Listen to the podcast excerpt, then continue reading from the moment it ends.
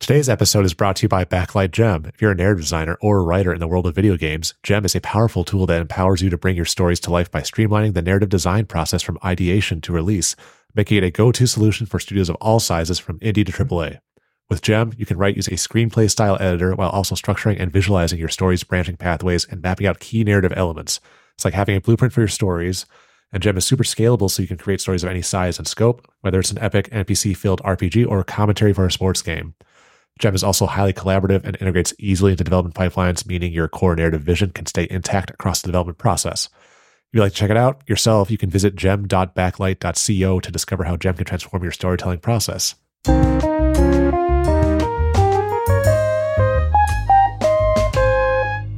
Hello, this is Script Lock, where we talk about storytelling in video games. I'm Max Folkman. And I'm Nick Folkman. Today's guests are Alexa Ray Corriea and Ben Starr. Alexa is a writer and narrative designer currently working on the Black Panther video game in partnership with Marvel Games and EA, serving as both a writer and systems designer. Previously, she had worked on Aztech, Forgotten Gods, Call of Duty Vanguard, and the Call of Duty Warzone Pacific live service game, Bugsnax, and Middle Earth Shadow of War. She's also currently writing a book about the Kingdom Hearts series under Limited Run Games' Press Run publishing division.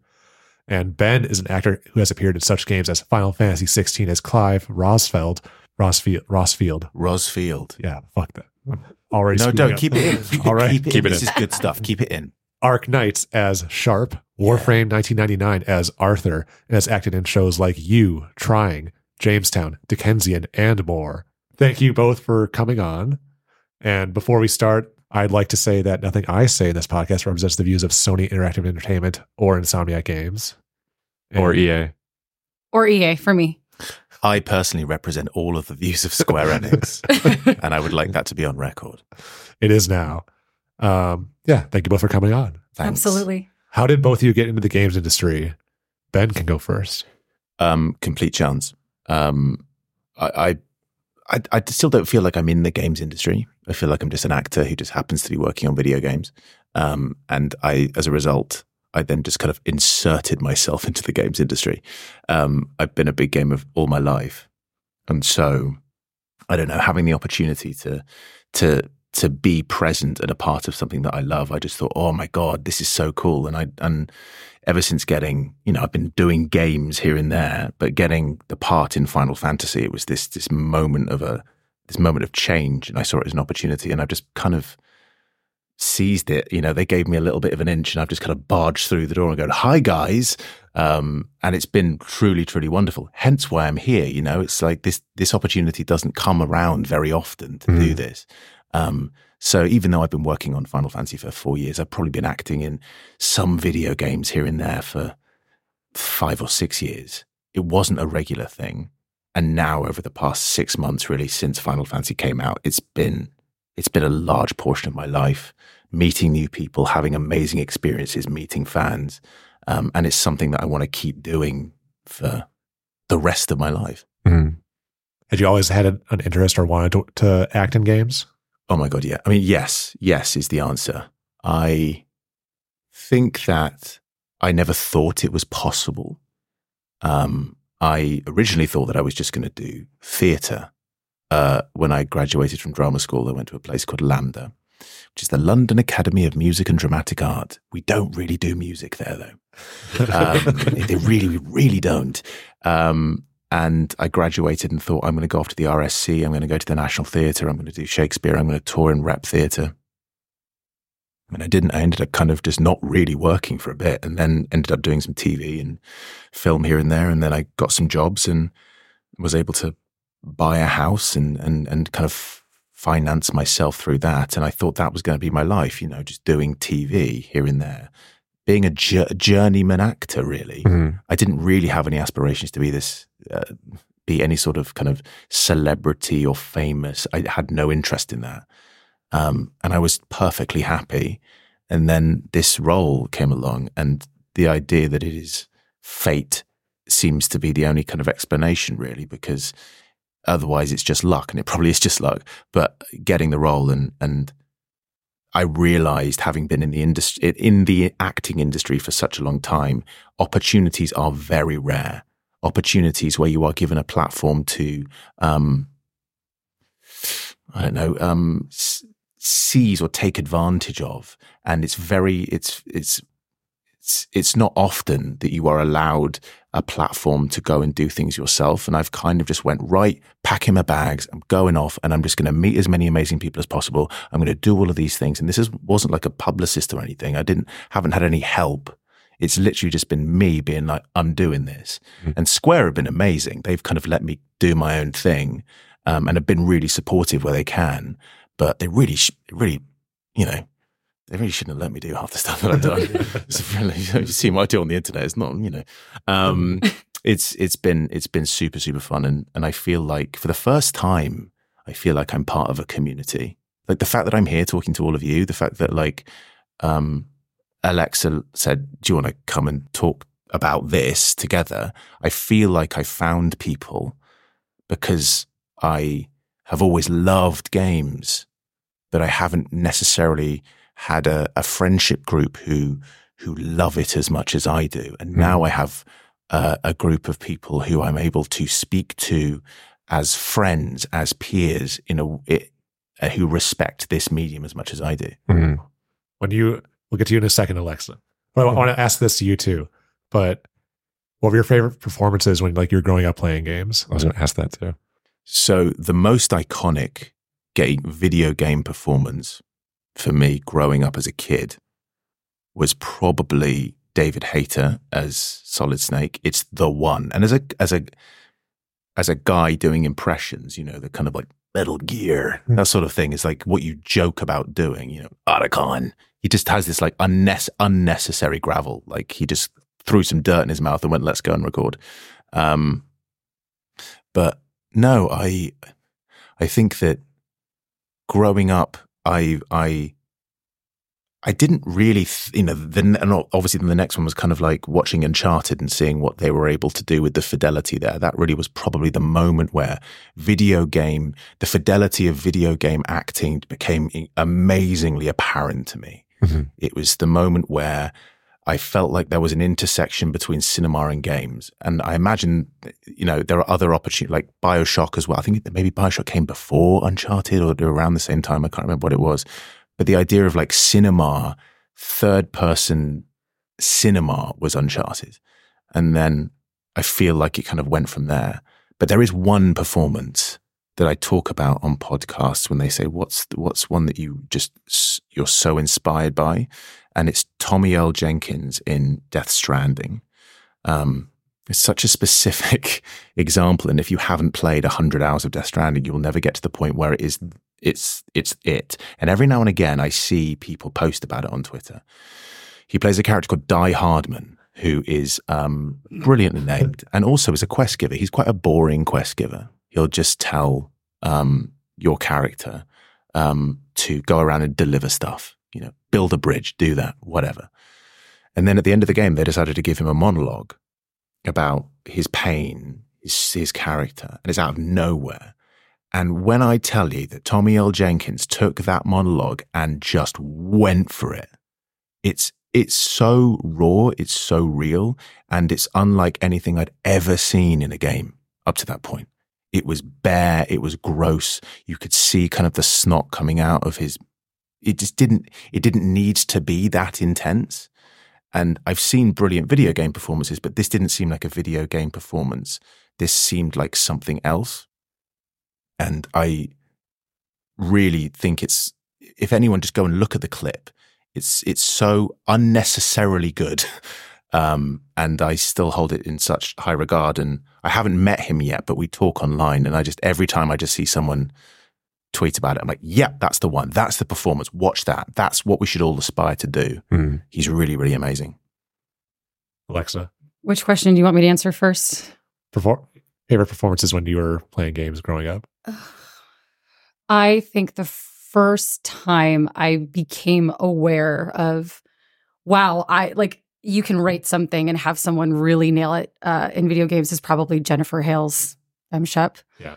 I just that in a game where so much of the writing and so much of the direction is like you have these two. It's one of the first games that gave you like the two player option that was pretty much a, the same the same experience, but experienced differently in terms of like who you were getting. And I just remember listening to her and the way she spoke and like moment to moment, like I'm just in like enraptured by her voice, I guess. Like something about her voice just kind of like skitters over you in all the right places. Like I really love her performances. And I remember playing that game and listening to her. And I'm like, I could listen to this woman talk for hours.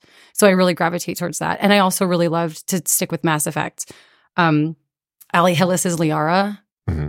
And when I when when sh- when That I found nodding. it when I found out that she was playing a Final Fantasy hero in 13, and lost my shit because Yep. she's like one of my favorite actresses ever. That was a moment, wasn't it? Oh she my was like, She was God. lightning and Liara. Uh huh. And she came on stage, and I was like, "Oh my god, my girl is lightning." Um, so good. Um, and then obviously to bring up Uncharted again, like obviously Nolan North is Nathan Drake. To to me was the f- again like the first time I became aware of the cinematic nature that games could be, and now here we are in twenty the year of our Lord twenty twenty three, where everything is cinematic now. Yes. Do you not think just kind of like we talk about, you know, Nolan North, it's kind of become a very obvious thing about how of that period how important Nathan Drake is. But Nolan North was in a lot of video games around that point. You know, he was he was quite ubiquitous. Uh, you know, he was de- we don't go people don't really remember him as Desmond Miles. They don't really remember him. Well, they do. Oh shit, he was Desmond. But, but, yeah. but, but also like you know he's he i think there's that moment where he's clearly a very very gifted performer but when you get that synergy between part and actor that's when it's able to showcase what you can actually do when the writing is there when the, the and it's and it's finding that beautiful synergy and you know nolan will be forever many many other characters but he will always first and foremost be nathan drake Mhm. because that is where clearly the writing and the character came together in that one moment to create something that was that transcended the medium in which it was being presented. Um, and it's it is a cliche to say it, but it, it is just that good. It's just that iconic of a character, and I think it is really a touchstone for many, many, many actors who want to go into this industry. And it's quite boring to say, but it kind of is. And then the next leap was probably again The Last of Us, right? Yeah. You know, it's it's it's what Naughty Dog were doing at that time, where they clearly had the writers writing for the actors. Yeah. We'll, we'll get back into that. I want to have Alexa talk about how she broke into the industry too. Oh, okay. You want me to relive my trauma for you? Okay. Okay, we don't have to. No, no, no, no, no. Let's It's fine. question. No, I um like I've obviously listened to a lot of uh, a lot of episodes of this podcast and I feel like so many of us have that the story for game rating where it's like I was doing this thing, I didn't realize that game rating was a thing and then you have this moment like this canon event in your life where someone says like why aren't you doing this or hey I thought of you come do this and that's kind of the story I have, but a little more painful. So, and I'm so sorry, I have no voice today. Uh, it's you guys are complicit in that. I, I, it was, I was doing freelance writing for some podunk like game blog, like a blogger, like low, like D tier, D list press. Um, while I was working full time at the Boston University English department, while I was getting my master's in the intersectionality of film and um, film and literature with an emphasis on medieval classic tropes and like romanticism. And I, two things happened at the same time. I had a moment where I was at some press event. I had a moment where I was just kind of looking around and I was talking to people and I was like, I actually feel like this is the this is where I need to be. And at the same time, I had turned in a paper um, about um, the sort of going through the thematics of Mirror's Edge. And my professor, who was signing my paychecks and grading my papers at the same time, which I can't recommend, um, told me that video games are not art and that the paper I think just gave me an F and was like, this was this is not acceptable. Like you have to I don't know. He it was it was unacceptable to him. And I was like, listen, you old fart, I'm done. So I quit the master's program and I quit my job and I free falled for a couple months and weirdly ended up getting a job at Polygon as part of their launch team. So I was there with Polygon in like 2012. Um, they hired me because I had this extensive knowledge of like Japanese gaming and I was a little weird and I was a woman, got to fill that quota. Um, and I wrote with them for about two and a half years. And I did like their daily show. And along the way, I met a lot of really cool people. Um, and I started to think like, hey, maybe I want to write for games. I met Josh Scherr, who you guys both know, because he was giving a talk at the Tribeca Film Festival about the cinematics of, I think it was the first Last of Us. Yeah. Oh, no, no, no. It was Uncharted Lost Legacy. He was talking about like the cinematic narrative and whatnot. And uh, initially, Neil was supposed to be there, but Neil couldn't go. So Josh got swapped in. And I walked up to him afterwards, introduced myself, and was like, Can I like interview you? And now we're, you know, lifelong friends. Like, Yeah. I love Josh. He's incredible. But he was one of the first people that started talking to me, being like, You know, you too can be a game writer. And I was like, Well, I don't know. I didn't go to school for it. I don't know anyone. Um, I got poached by GameSpot. I moved to California. I was at GameSpot again for like two and a half years, and it brought me into the path of uh, Hajime Tabata, the game director for Final Fantasy 15 Hmm. and Type Zero and Crisis Core. And I ended up like meeting the entire studio team at one point in Tokyo. And I had this really nice day with them and got to like see the game and talk to them way before it came out. And as I was leaving the building, he just like turns to me and goes, You know, you should be making games. And I was like, What do you mean, The Tabata? greatest compliment. I know he was like, you should really, you should really think about like being uh, being a creator because you have this. He said he said I had great power, and I immediately melted into the floor. I was like, "Thank you, senpai. This is incredible." Um, but he was just so complimentary and was like, "You have an eye for it. I want you to think about it." And so I went, "Okay." And I spent the next two years of my life completely just like ripping up roots, like destroying like this media personality that I had made and and I had uh, I, during that time I did What's Good Games with Andrea and and Brittany, and I I did anything I could to make sure I was playing paying my bills while still ripping up the foundations of what I had thought my career was going to be, and I started doing consulting work and I started doing freelance writing work. That's when I worked on um, my first big job was Bugsnax, which Indie Darling, love that team. Shout out Young Horses, and I don't know, like something weird and and magic happened within those years. And now here I am working with Marvel on Black Panther and working on a bunch of other stuff I can't talk about. Um Talk about it though. no, Go We'll on, bleep- just we'll bleep it out. Yeah, there But- you press, press the button. press the button. Press the But- button. bleep it out. man. Love that game. but it like I can't I I almost feel like I went into a fugue state in those years because the amount of the amount of work that I had to do to get to where I was was both like it was painful in a sense that and you guys can probably relate to this with game writing it is so fucking hard Yes.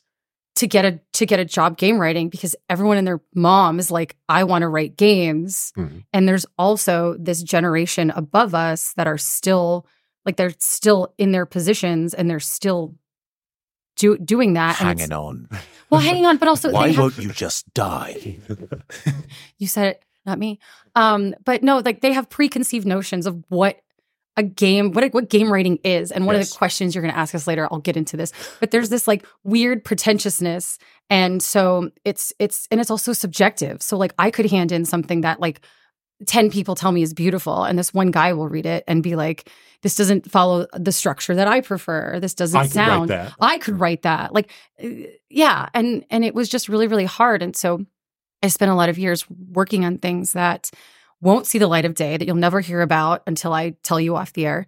Um, Press the the button. button, Press the button. the Press- Oh my god, that sounds amazing. So- and um and and and it was painful and it was hard because the other thing about game writing is like if you have no credits even if it's like if it's something that didn't see the light of day you have zero credits you people look at you and you go you have zero credits i've seen zero things you've made even if you have the freedom to take those samples and submit them as like this is my writing like please hire me Yeah. so i had nothing i could submit to anyone so it was just like stuff i made by myself stuff i was writing um, but eventually it got there. Um, Bugsnax did great. Aztech did. I mean, it's. I think it did great. I, but I'm biased. Um, and then I finally kind of made the decision. You know what? This is not working out.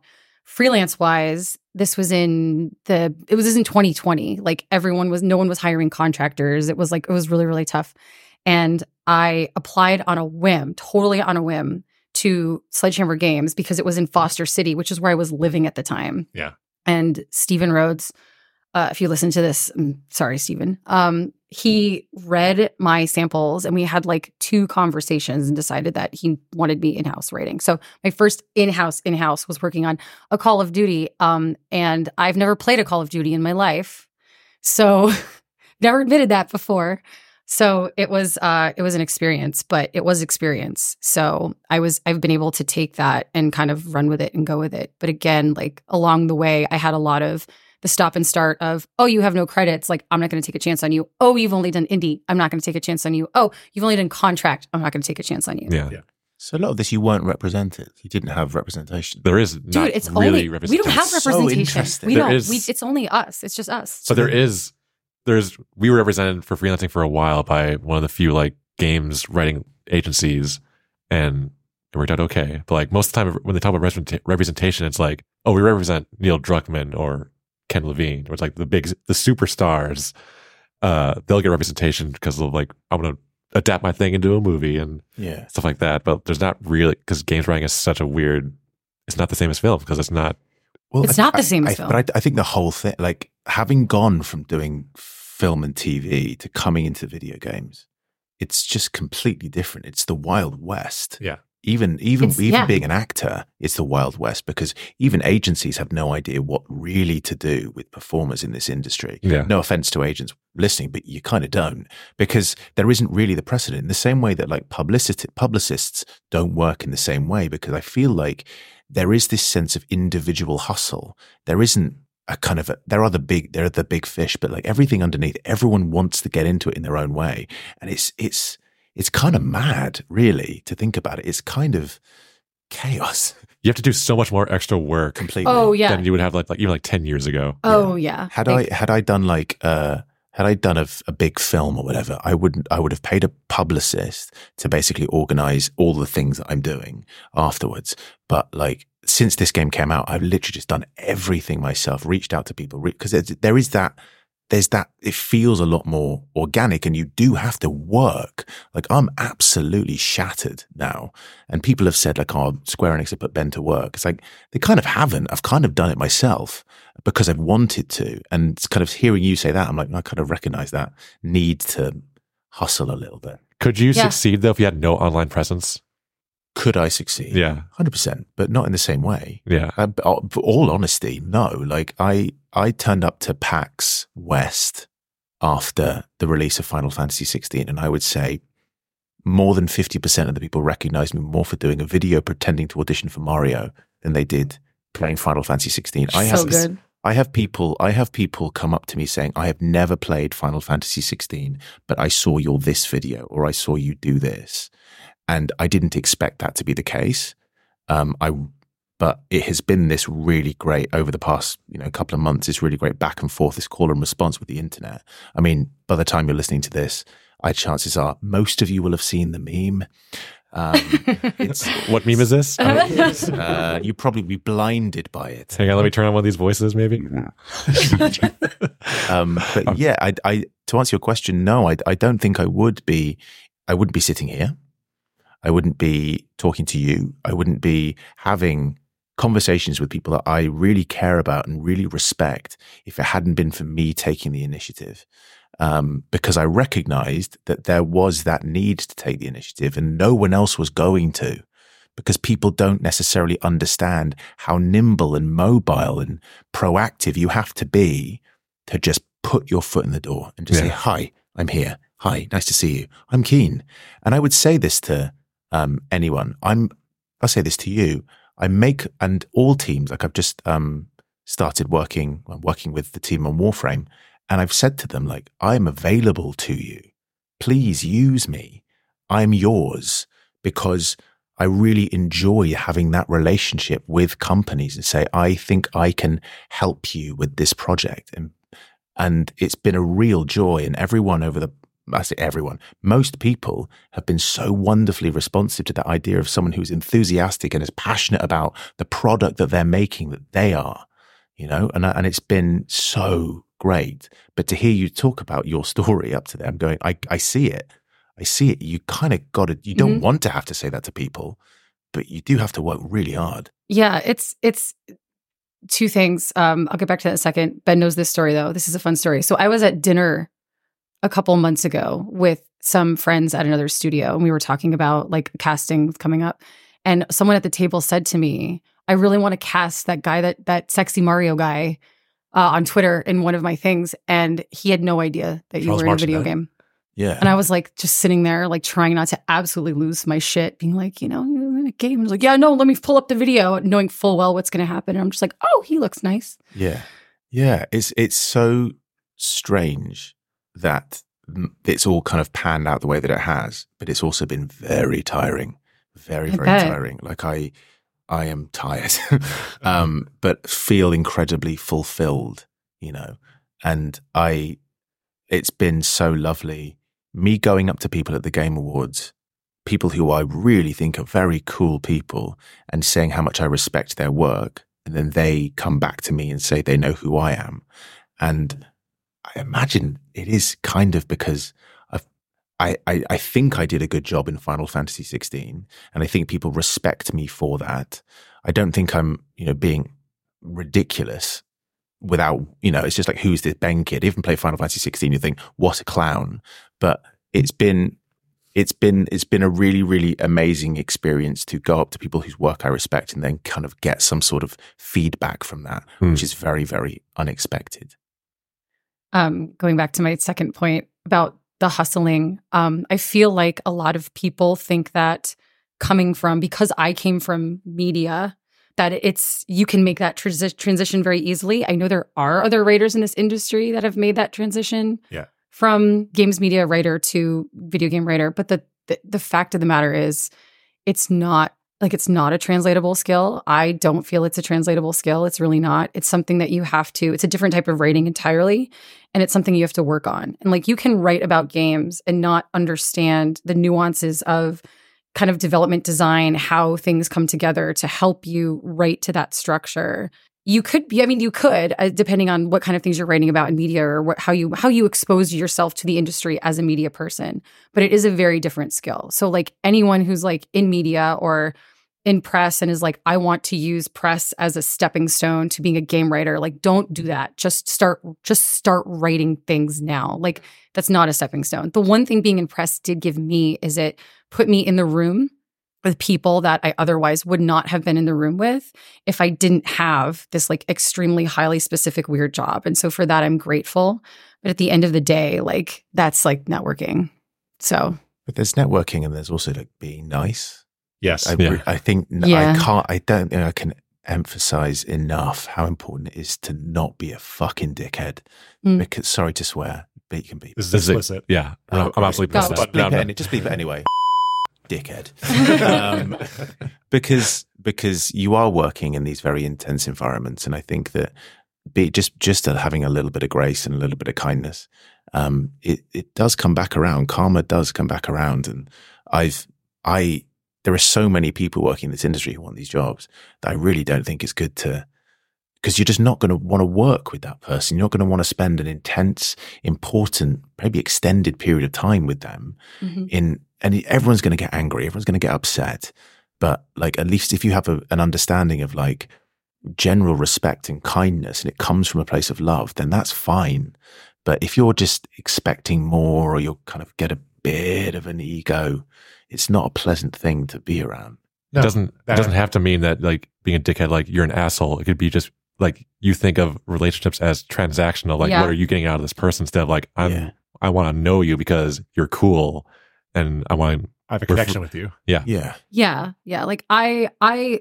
part of what I love about how like I almost said incestuous, said that wrong word, but like We how can Max bleep it. but how, but how all of us sort of like end end up in rooms like this like i meet cool people they have cool ideas or i share an idea and they really like it and it's like hey let's make something together let's work Yeah. on something together like that's what i love about this industry is you meet like-minded people that you that you can work with and i also feel like a lot of us are like the weird lonely kids that grew up and finally found like all the friends that we wish we had when we were 8 9 10 Yeah. Yeah. um I didn't know anyone else. I who... had loads of friends. I don't know what you're talking about. I really didn't. Sorry, I really didn't. I used to, I used to sing to myself in the in the um, in the playground um, when I was a kid. My friends did take the piss out of me for this. Um, I when I was probably about four or five, I would sing a song from the film Tom Thumb, which was and I'd sing that to myself.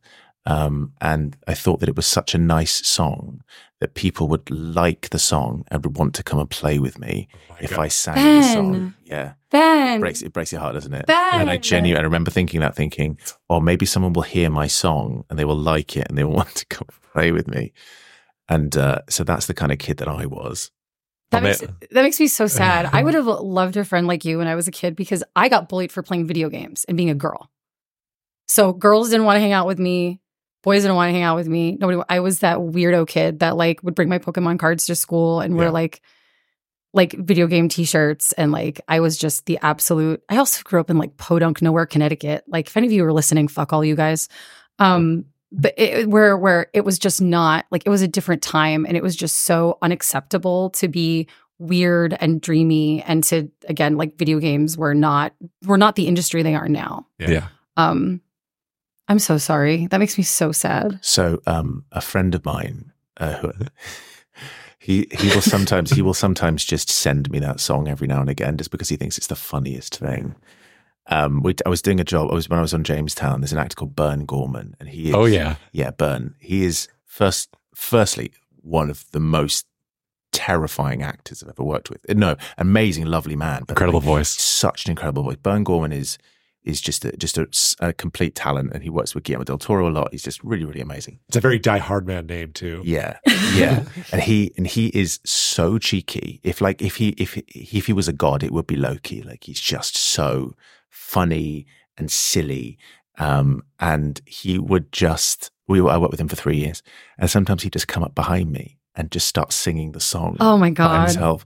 And every now and again, he'll just send me uh, out of nowhere, like every couple of months, he'll just send me the clip from Tom Thumb um, because he just thought it was the funniest, saddest thing he'd ever heard. Um, and I, I love it. I think it's part of my identity as a person, and I kind of wear it proudly. That because you know it was that weird young kid who didn't really understand how to socialize that found this thing that he really, really, really liked and wanted to share it with someone. And I think that has kind of informed me going forward of like, I make friendships with people who share similar things. So, you know, if I like this thing, I want to share it with you.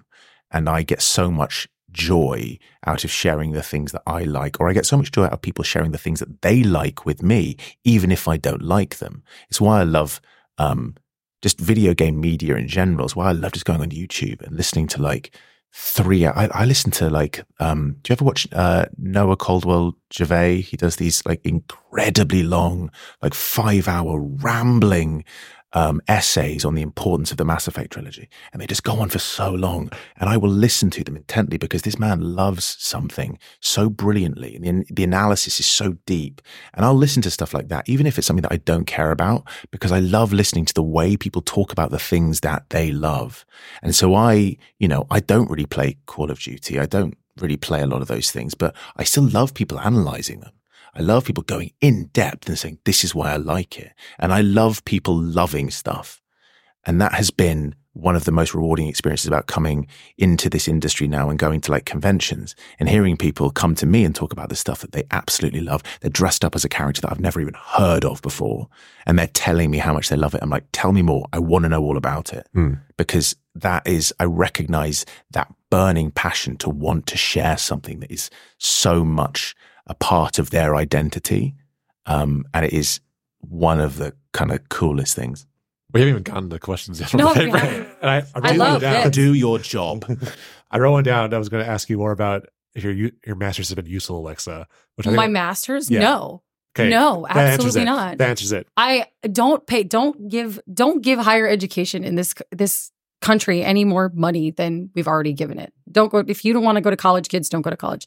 I went the master's route because I thought that there was no other option for me at the time and I was kind of stalling becoming a big girl um getting a big girl job and um I was also very very very clearly denying myself and running from what I actually wanted to do, which was write. So it was a, a very expensive um, stalling tactic uh, for my own psyche. So do you, not do, do it. Do you not think, though, you look back um, to get a little bit philosophical about it, you wouldn't be here. It, it's it's the No, it's the wouldn't, yeah. small it's the small tiny tiny journeys the the butterfly effect the moment the ripples in in in our past and in our future how you would not be sitting at this table if it wasn't for all of the bad decisions you made hmm all the bad decisions will naturally affect all the good decisions that you're able to make as a result of them. And, you know, you're right. Don't go to college. Maybe it was, it wasn't of any benefit to you, but at the same time, it kind of was because you were I'm able. still paying for it. yeah, exactly. No, but it's, it's, it's, But it's paying for you now too. It's- maybe. it's, it's so, I think maybe we spoke about, did we speak about this yesterday about Probably. uh, yeah, probably we spoke a lot about things. Um, but it's like that. All of the decisions, all the things that you wanted, the the choices that you made that you thought were going to be the life changing ones that end up being failure, end up leading to the ones that are success. yeah. Like I wanted this job so badly uh, on a TV show in the UK, and I met the producers for it, and I did a screen test. Tom Thumb. Uh, it was to play. It was just to play. It was just to sing the theme tune to Tom Thumb. I thought I've gone it. I've been singing it since I was four. Uh, went to someone else, um, but I want. I wanted this job and I didn't get it, and I thought that's annoying because that was the thing I immediately wanted. And then I realized two months later that if I had got that job, I never would have auditioned for Final Fantasy. Um, and like that small tiny moment could have led to that. And i just think all you know when one door closes another door opens or whatever open a window whatever you want that metaphor to be. I i truly truly believe in it. So every time i sit there and i go and i wanted something so badly and then it, i don't quite get it i have a moment to go that's shit. That's really shit and then think about all the amazing things that i am now able to do as a result of not having to do that one thing.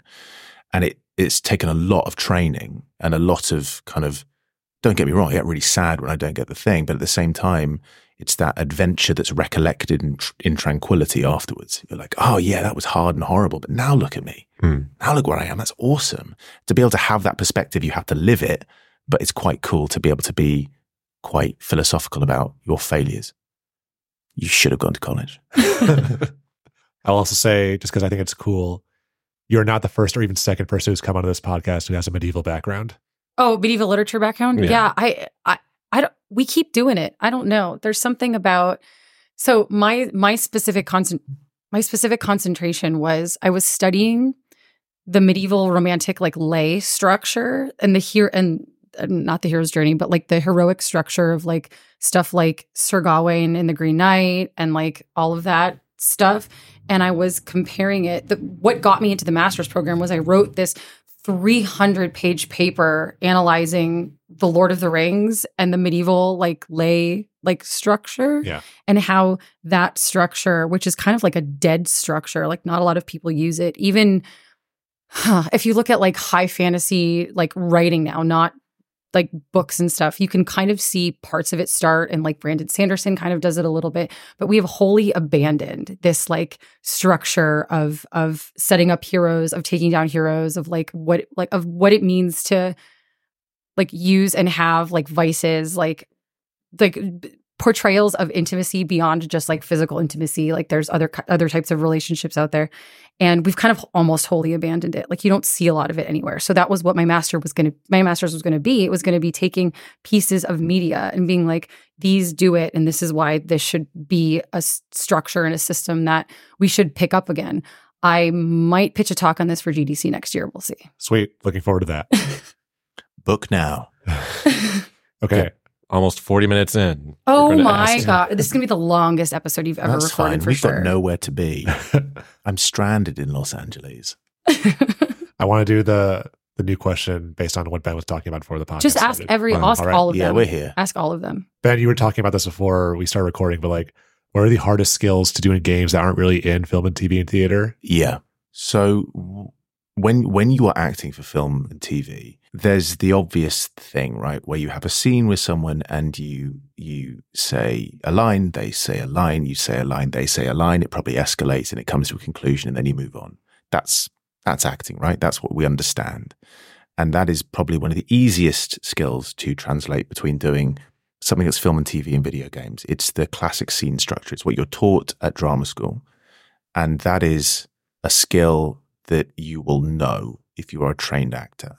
What you won't know and what you have to learn, or at least you are, might be familiar with if you play games, is if, especially if you're playing a protagonist, is it if someone is playing with you, and I mean that in all the suggestive ways, but so if someone is playing with you, they have agency over you. But that also means that you as an actor have to give a performance which recognizes that you are, you have a symbiotic relationship with that player.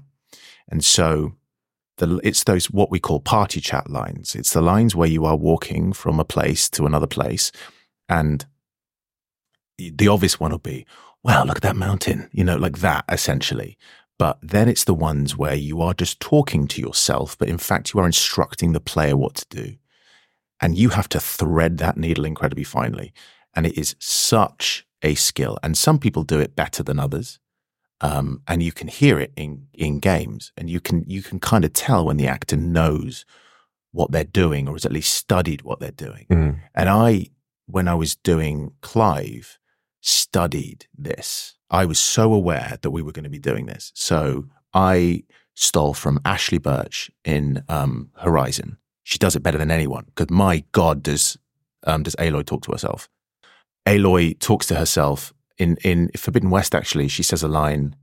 Um, sounds like the waters change direction, which is one of the most stupid lines I've ever heard in my life and also stupidly brilliant lines I've ever heard in my life. Because what that is telling the player is that you've done something correctly. And she's something like, sounds like the water's changed direction.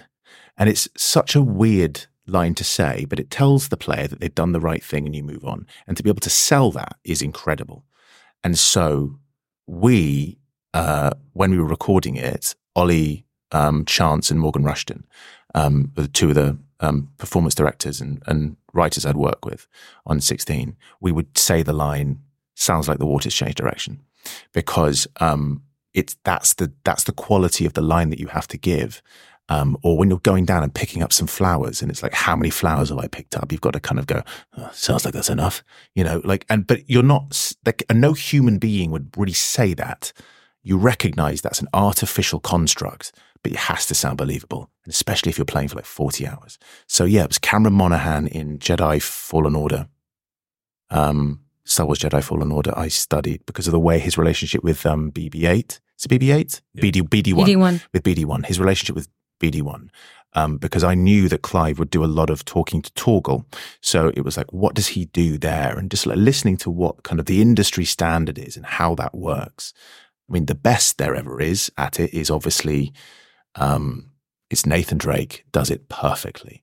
It's just it's it's the archetype. It works, but I chose to kind of like study a lot of more kind of like open worldy style, more immediate things at that time, and that is a skill that I don't think everyone can do. Nor can they do battle barks, Yeah. like or understand that, and Oof. it sh- it shouldn't be, you know, a skill that you need, maybe, but it is, and it is acting in, in a completely different way, understanding the physicality of, um, what it's like to get punched or what it's like to punch, what it is like to throw an axe, what it is like to, um, make a noise where, okay, Ben, you're going to just, um, hop two centimeters up in the air, or it's what happens when your body is just touched ever so slightly. So it's like, like that. You can, you can barely hear it, but you have to give that and understanding what that scale is and what the character is going to do and how they're going to move.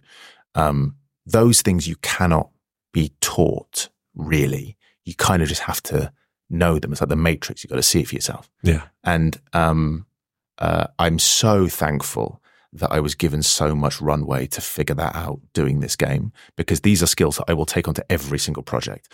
If people say, Oh my God, what's it? You know, what advice can you give me? I genuinely am like, I don't really know. But now when I go back and do other jobs, like I, it, it I'm like, oh, I actually do know what I'm talking about. Like recently I was doing a job where I had to match, I had to match sound waves and that's hard. So if you if you've if you've got someone, let's say it's in another language, let's say our out of thin air Chinese, okay, it's a Chinese performance, and they've localized it into English, and what they need you to do is make it make the English, which is not the same as the Chinese, sound all the beats and the mm, mm, mm, mm, mm, mm, mm, the rhythm has to be identical, Hmm. but with completely different words at exactly the same amount of time. And that is really difficult to do. But I really enjoy it because I see it as kind of like a puzzle. I, I will take it on and I will listen to it twice and I'll kind of like feel it out in my mouth and see how it sounds and then do it in one go.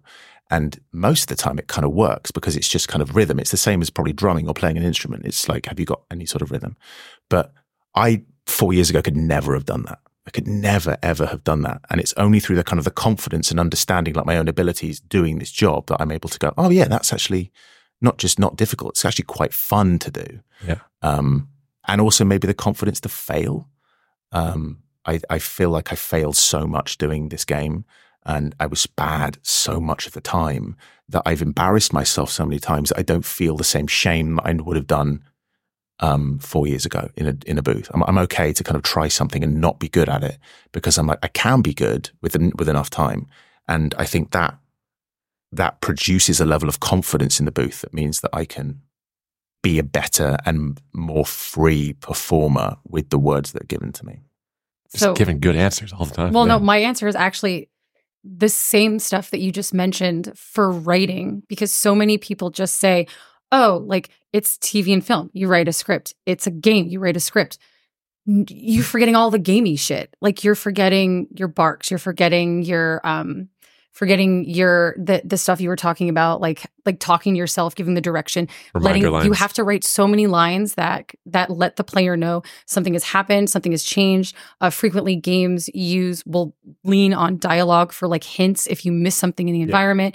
Or if like i think of um the the tomb raider reboot where if you need a hint lara will say something. Like Yeah. you have to think of those too. Or if you're doing a really um doing a game like um i don't know like I'm going to use Vanguard as an example. So on Vanguard, we would have these objectives in certain levels and we would use dialogue to to indicate where you needed to go. So it would be like looking through binoculars, here's the map. Okay. You have a person talking over you. You need to go to the bunker and specifically do this. And then after that you're going to do this. This is where I'm going to be and then you go here. So in that you mm-hmm. have to tell the player this is the direction you're going to take. This is what you have to do and this is the reason why all of these people are not with you right now and you're using spoken word to get there.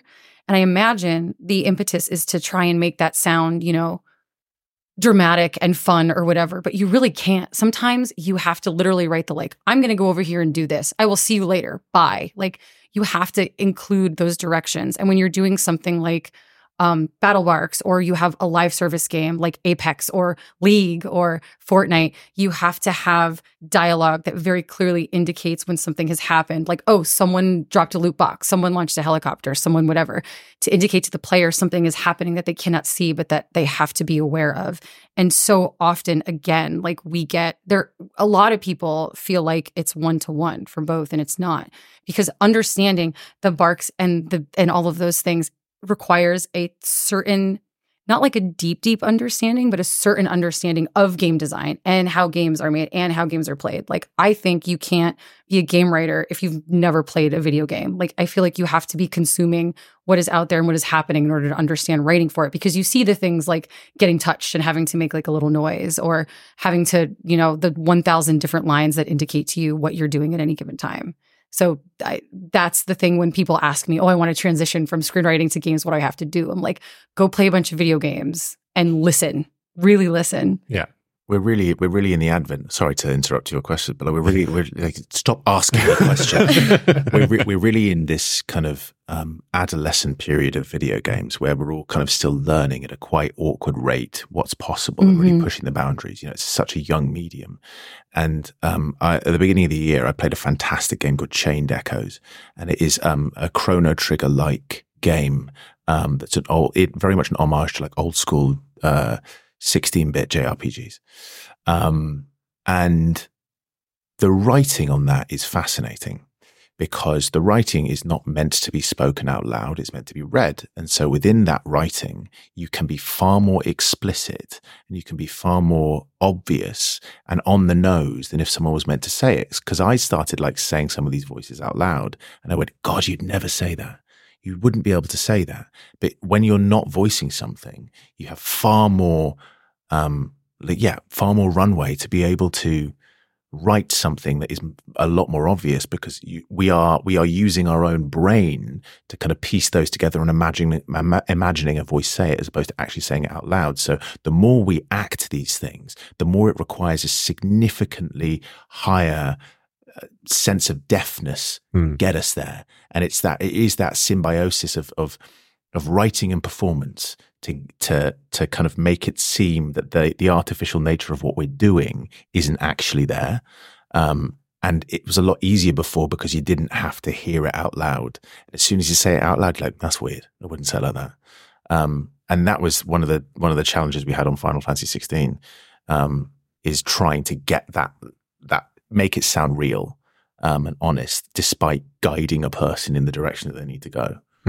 related to both of your answers is another thing another factor i think that is hard to deal with with any kind of game writing is that this character actually say this kind of thing Mhm. and defend their personality like why nathan drake and like no no is so good at why he's such a good performer like nathan drake that personality can say kind of anything because he's like sarcastic and cheeky like it makes sense that he would talk to himself and like he can do all this reminder dialogue but other characters it doesn't make sense why they would talk to themselves. You have to try to write like, how can I make it in this mind have some kind of logic like, oh, I'm hurting, or something that reminds the player like, yeah, you're about to die, you should go get some health, or like, I need to, I need some stims, or whatever Yeah. kind of thing.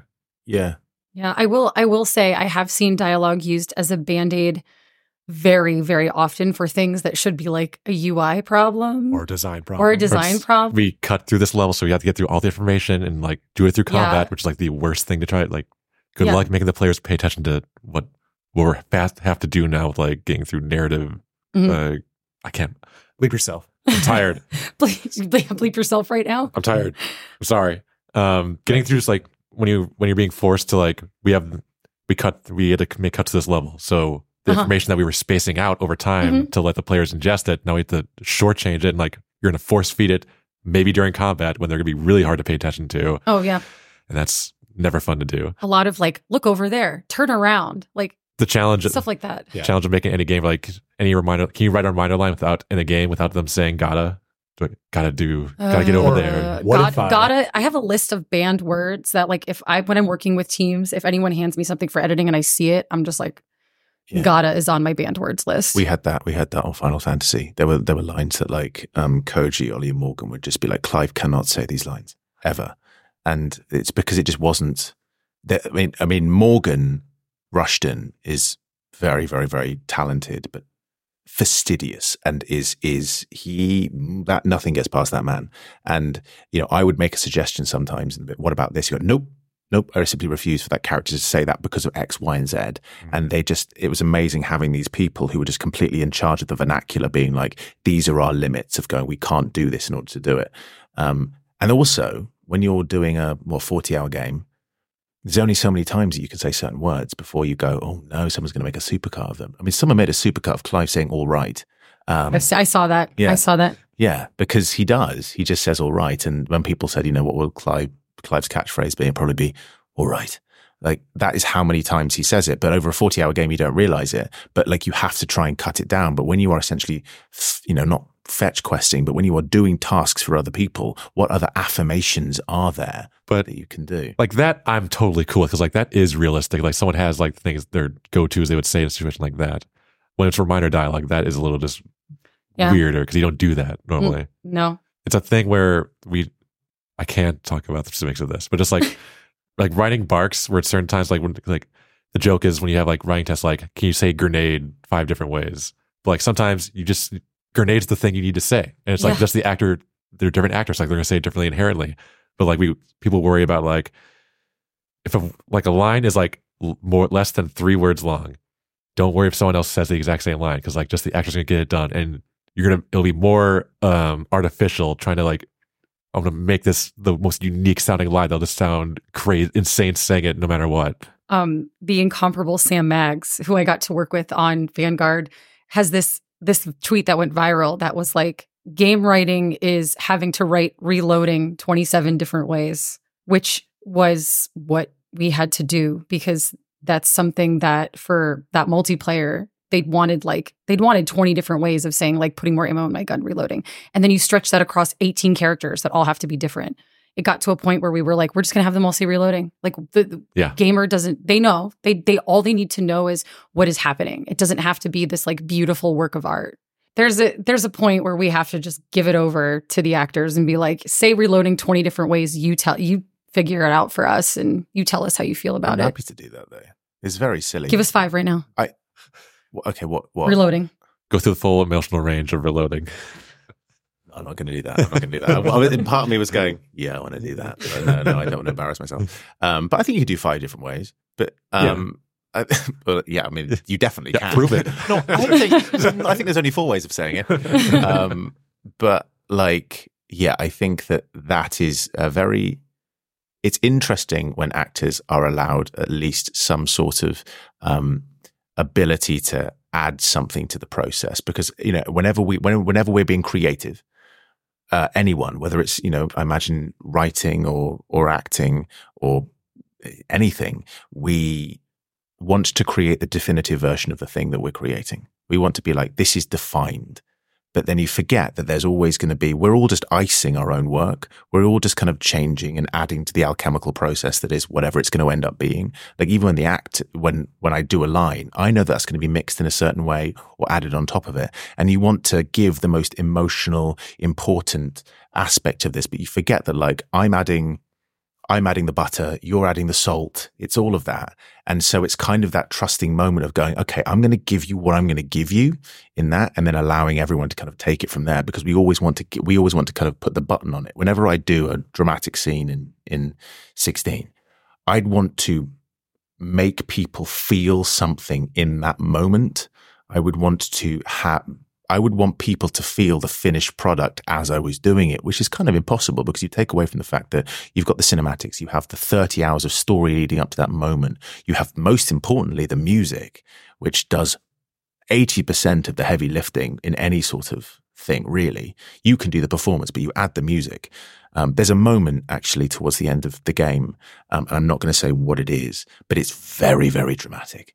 Um, and it's this nine minute kind of epic, emotional, cathartic, sad scene. Um, and um, my f- our, our audio engineer, Fred Proud, um, who he um, edited the Golden Girls theme tune Hell yeah. over the over the top of it, and so you have so there is a cut somewhere in the vaults that I think Fred has, which we, I think I even watched it a couple of months ago. He showed it to me again. I was like, "Show us the Golden Girls cut," and um, of that scene which he edited over of me of me doing my thing, and um, of there just being, "Thank you for being a friend," and it's it's just it's it's heartbreaking, but also absolutely hilarious, and it's amazing how it completely changes the tone. Yeah. You know, I put my heart and soul into this thing. I'm bearing everything raw, but you know, you, you just you're just thinking of the ladies really at the same time. It's really it's but it's it and it just changes it just changes what the scene is, you know, and so when we're given something, I think actors quite like being given the opportunity to add their ingredients to your work. Mm. Um, and sometimes it might work. You want to give us as much guidance as possible, so we have the freedom to fail better. Yeah. You know, it's like we're all failing, but it's like, how can I fail more comfortably? Um, and, um, yeah, it's, it's, it's cool. So yeah, if you say to me, say grenade five times or whatever, we'll figure it out, you know, it's, and then it's up to then an editor or a mixer or a director to, to get us to where we need to go. I will say for band lines, uh, Lauren Mee, past guest, uh, writer on Spider-Man 2, told me like she never wants to see anyone else put in a script what the have any character say That's it. on my list too. Just say, just say what the fuck. Well, just get it out. It's that and a villain rounding the corner going, well, well, well. she really hates hearing that. That is cheesy as fuck, though. Yeah. Yeah. Yeah. I wanted to ask a question while you were talking. Just we've never worked on a game with like as long as Final Fantasy. Like when you were like working in the scenes in there, like how much context are you getting up front to get emotionally into the scene? Um, I knew the story really early on, so I was always given appropriate context. I think that I am a very instinctual actor. Like I don't, I don't like being given much direction, and that isn't that isn't me saying I don't want direction. I just don't need you to tell me everything. Mhm. I need you to give me three or four words that are actionable to do, and I'll go for it. And usually, you'll be able to tell if anyone ever works with me. Um, you'll it'll be like four or five sentences which you want, and I go, great, I've made up my mind, and you can tell, go, ah, yep, got it, got Yeah. it, and then you need to go because there's just something kind of going within me that I want to work on. So a lot of the stuff that works in the game best is the stuff where um, the team gave me some very simple direction and I was able to play that, play it within comfortable boundaries where I was able to kind of add what I needed to do to it. So um, they would always give me the appropriate context. By the time I was doing this, look, we started, we had quite a, f- I don't want to get too much into it, but like it's a, it's a long, long, long process. Um, and it ended up with um, Morgan and Ollie being the primary performance directors on it because you know you, you people come in and out of the process um, and there was a period where we were kind of coming in and out of performance directors um, because hannah left to go and work on alan wake 2 and i i was the one person who they kind of didn't really need a performance director for because by the time we got to that two year period or whatever i knew better than any other director they could get in what was required. And if anything, they would get in our way. And I mean like Koji, Ollie, Morgan, they would get in our way. So then Morgan and Ollie kind of inherited the role because they knew it better than anyone else. And um, they, we just had this. I'll probably never have it again. This just complete and utter trust and understanding in each other's work. Um, and often Morgan could tell me five minutes worth of lore, which would be really, really helpful. Or he'd just be like, do it like this. And it, it also got to a point where Morgan is so specific about often what he wants that um, I would just say, can you give me a line reading? And a lot of actors would kind of gasp at that and go, no, no, no, no, no. But he'd give me, he'd give me a line reading and I go, that's it. Great. I didn't think that. And it's perfect. It's exactly what he wanted in his head. But I'm going, that's exactly what I'll do. And I'm not going to give you that line reading, but I'm going to give you a version of what I would do for that. Hmm. And then it's that brilliant blending of the two things, you know. Um, and I really enjoy that process because it, it, it is challenging, it's frustrating, but it's ultimately rewarding. Um, of finding what your relationship is going to be with the performance director. But four four years is you learn a lot. You learn a lot about yourself. You learn a lot about endurance. Um, I, ha- I questioned my abilities as a performer because they're just completely laid bare. Um, I didn't think I was very good at a lot of the time. I put so much pressure on myself. I thought I was letting so many people down. Um, uh, and I can't tell you how scared I was when the game was coming out because I thought, oh, I've, I've screwed this franchise up for people. I really, really have. There's the pressure that I placed on myself. I went, I don't think I would be able to. It sounds dramatic, but I don't think I'd be able to live with myself if the franchise that I love the most in the world, I screwed it up for everyone. Hmm. And no one was asking me to place that pressure on myself, but I just did. I just did. And so I'd say the week that that game released was one of the worst weeks of my life. Probably because of how much I was nervous that people were going to react badly to what I did. I was going to be the reason. Um, and uh, it's a it's a scary thing because so much happened to me in those four years, um, and it's the reason why I've I've placed so much in the kind of the wake of of the release of that game of like the past four years can't be for nothing. Mm. They can't be for nothing. I have to make something of this, um, and uh, I've made amazing friends. But very much forged in kind of the crucible of the creative process, which is both amazing and terrifying and heartbreaking and and um, really painful, a really painful experience. Um, God, it sounds really dramatic, but it really was. God, it was painful. Like it just the stuff that was being asked of us, uh, and like I was only kind of the tip of the iceberg, but was asked of me to do at times. I was like, oh, this is quite hard. Um, because I've said it before, but my dad died when we made this game, and the day after, I would say like four days after I gave the eulogy at his funeral, I had to do a scene at my. This isn't really a spoiler, but my fictional father's grave, um, and it was that was hard. That was really hard um, to do because you just think, and I think it's one of the lines which is like, "You're the greatest man that I ever knew," or like the greatest man I knew. And that's kind of not Clive saying that, that's me. And it's how do I separate those two things? Like, Mm. I'm being asked to relive pretty much what I did four days before, but I meant to put that into a video game that's then going to be immortalized. So every time I watch that scene or someone watches that scene, I remember exactly where I was because I was like, oh yeah, that was four days after I buried dad. And it's just a weird old thing. Hmm. Um, so yeah, I mean, everyone has their own experiences. I feel like I've kind of ranted about it a little bit, but it's it's it's such an important game for me because of what happened to me in my life as much as the product that was created. Um, but yeah, you gotta you gotta keep going. And I like being honest about it. I don't want it to be like, God, what a fun time we had on Yeah. this game. And like, not really, not really. At times it was amazing. Times it was absolutely awful. But I, if I didn't have the people who I had, and and you know, Koji, Morgan, Ollie, um, the team at Side UK, I wouldn't have been able to get through it. I wouldn't have been able to get through it um, because it's just far too much. And they said that I'm the single actor inside who's worked the most on a singular project they've ever had. So they, they recorded like The Witcher 3 there, Assassin's Creed, Dragon Age, everything, but they've never had an actor who's been consistently in for one role over an extended period of time. Um, and I lived there. They gave me a lanyard they, they, so I could get in and out of the building. That doesn't happen at Side. Um, I felt like I lived in that building, and um, it's it's been the the you know it's like filming like five seasons of a TV show or something, all at once. Hmm. But yeah, so that really Do you have any idea how many lines of dialogue you have? no, because also it isn't the number. It's not the number of lines that I had.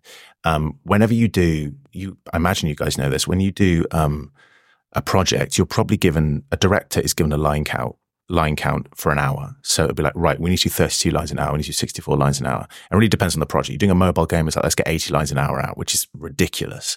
But they don't care about the quality, they care about the quantity. It's like, we need noises to fill space. This was, at times, we were down to 10 lines an hour Hmm. because of what was being required of us, because it was essentially performance capture, what we were doing. So we needed to get it right. And there were times where I'd, I'd vamp it up and it, I'd be at 60 lines an hour because we're just getting through it and I'm really in the, in the groove. And I was doing between four and at times eight hours a day um, on stuff because um, of how much we needed to get done. And because this is being localized into five different language, five other languages, they needed to get my stuff done first so then they could kind of like dub to what we were doing. So I felt a responsibility of, of getting all of that stuff done really, really early. Um, and uh, yeah, it just, it was, it was the quality of what we were doing was much more important than the quantity. And it was nice that, and I, I think it was Koji who really fought for that. He was the one who was saying to the team in Japan, like, we need to get this right. Um, and it's testament to him really fighting the fight on that end, which was like, if you want the quality that you want, you can't rush this process. Um, and that's why. So I, you know, I imagine there are actors out there who say way more in the game, in games than I do, but it was just, we need to get Clive right and we need to get these, these scenes done brilliantly. That's awesome. I'll do an Alexa question. Are there any themes or characters, kinds of stories that you keep returning to in your writing? I okay, I've been very open publicly about the fact that I have like crippling anxiety like from day 1. And so I find that um, I have officially I have panic disorder, I have ADHD, I've got the whole nice cocktail of everything great that creatives shouldn't have. Um, but I tend to kind of fall into explorations of that, like characters that are grappling with existence in some way through the lens of anxieties about who they are, where they belong, who they are in relation to the people around them. Like, do the people I love know I love them? Do they actually love me? Is this all like fake? Like every freaking scenario that you could possibly possibly conjecture um because anxiety unfortunately is uh, for unfortunately for real life but fortunately for someone who produces stories for a living anxiety is a time machine and it is never about what's happening now. It's about what has happened in the past and critiquing it and thinking about could i have done that differently? Like what if it went this way? Like where would i have liked for it to gone and then manufacturing scenarios into the future of where you want things to go where you want people to go like st- stuff like that. And like i have doctor who'd myself everywhere, especially into like planes of existence that don't exist, which is where a lot of my writing comes from. But I tend to really um, therapize myself a little bit when I write. Um, some of the things that I have discovered as time has gone on, like as I move into different phases of my life, like seemingly with the Game Awards made all those jokes about being over 30 and like your body deteriorating, but like it's it's I I am definitely writing about different things and feeling about different things than I did when I was like in my in my my 20s cuz and I just dated myself, great. But when I was in my 20s, I was, you know, you think you're immortal. You're like, "Oh, I'm in my 20s. I've got all this time ahead of me." And so the things that you are anxious about and the things that you think about are way less different. And now that I'm in this new phase of my life, it's constantly like, "Oh my god, I'm at the point where like maybe I will start deteriorating. Like people weren't meant to live this long. All my ancestors were dead by the time they reached this age. Um, and I just like to explore, you know, at that, at this point, my anxieties are about the people around me and my legacy and not like, oh, like, what am I going to leave behind? Like, what I'm this like writer. I need to leave my magnum opus behind before I die. No, it's just like, do I have one already? Do I even want one? Like, do I need one? Is my legacy with people? Is my legacy like a project? Is my legacy like I inspire one person who goes off and then makes the thing that changes the world? Like, what is that? Um, and I've become a lot more, both a lot more open minded in how I think about other how other people factor into those anxieties and how I process them and how I write about them and then also sort of not close minded that's the wrong word but like i am not so hard on myself anymore about where that's coming from. Like i'm still a tortured writer like don't get me wrong. Like i cry every day it's great. But um shout out to my therapist who definitely listens to the stuff that i make.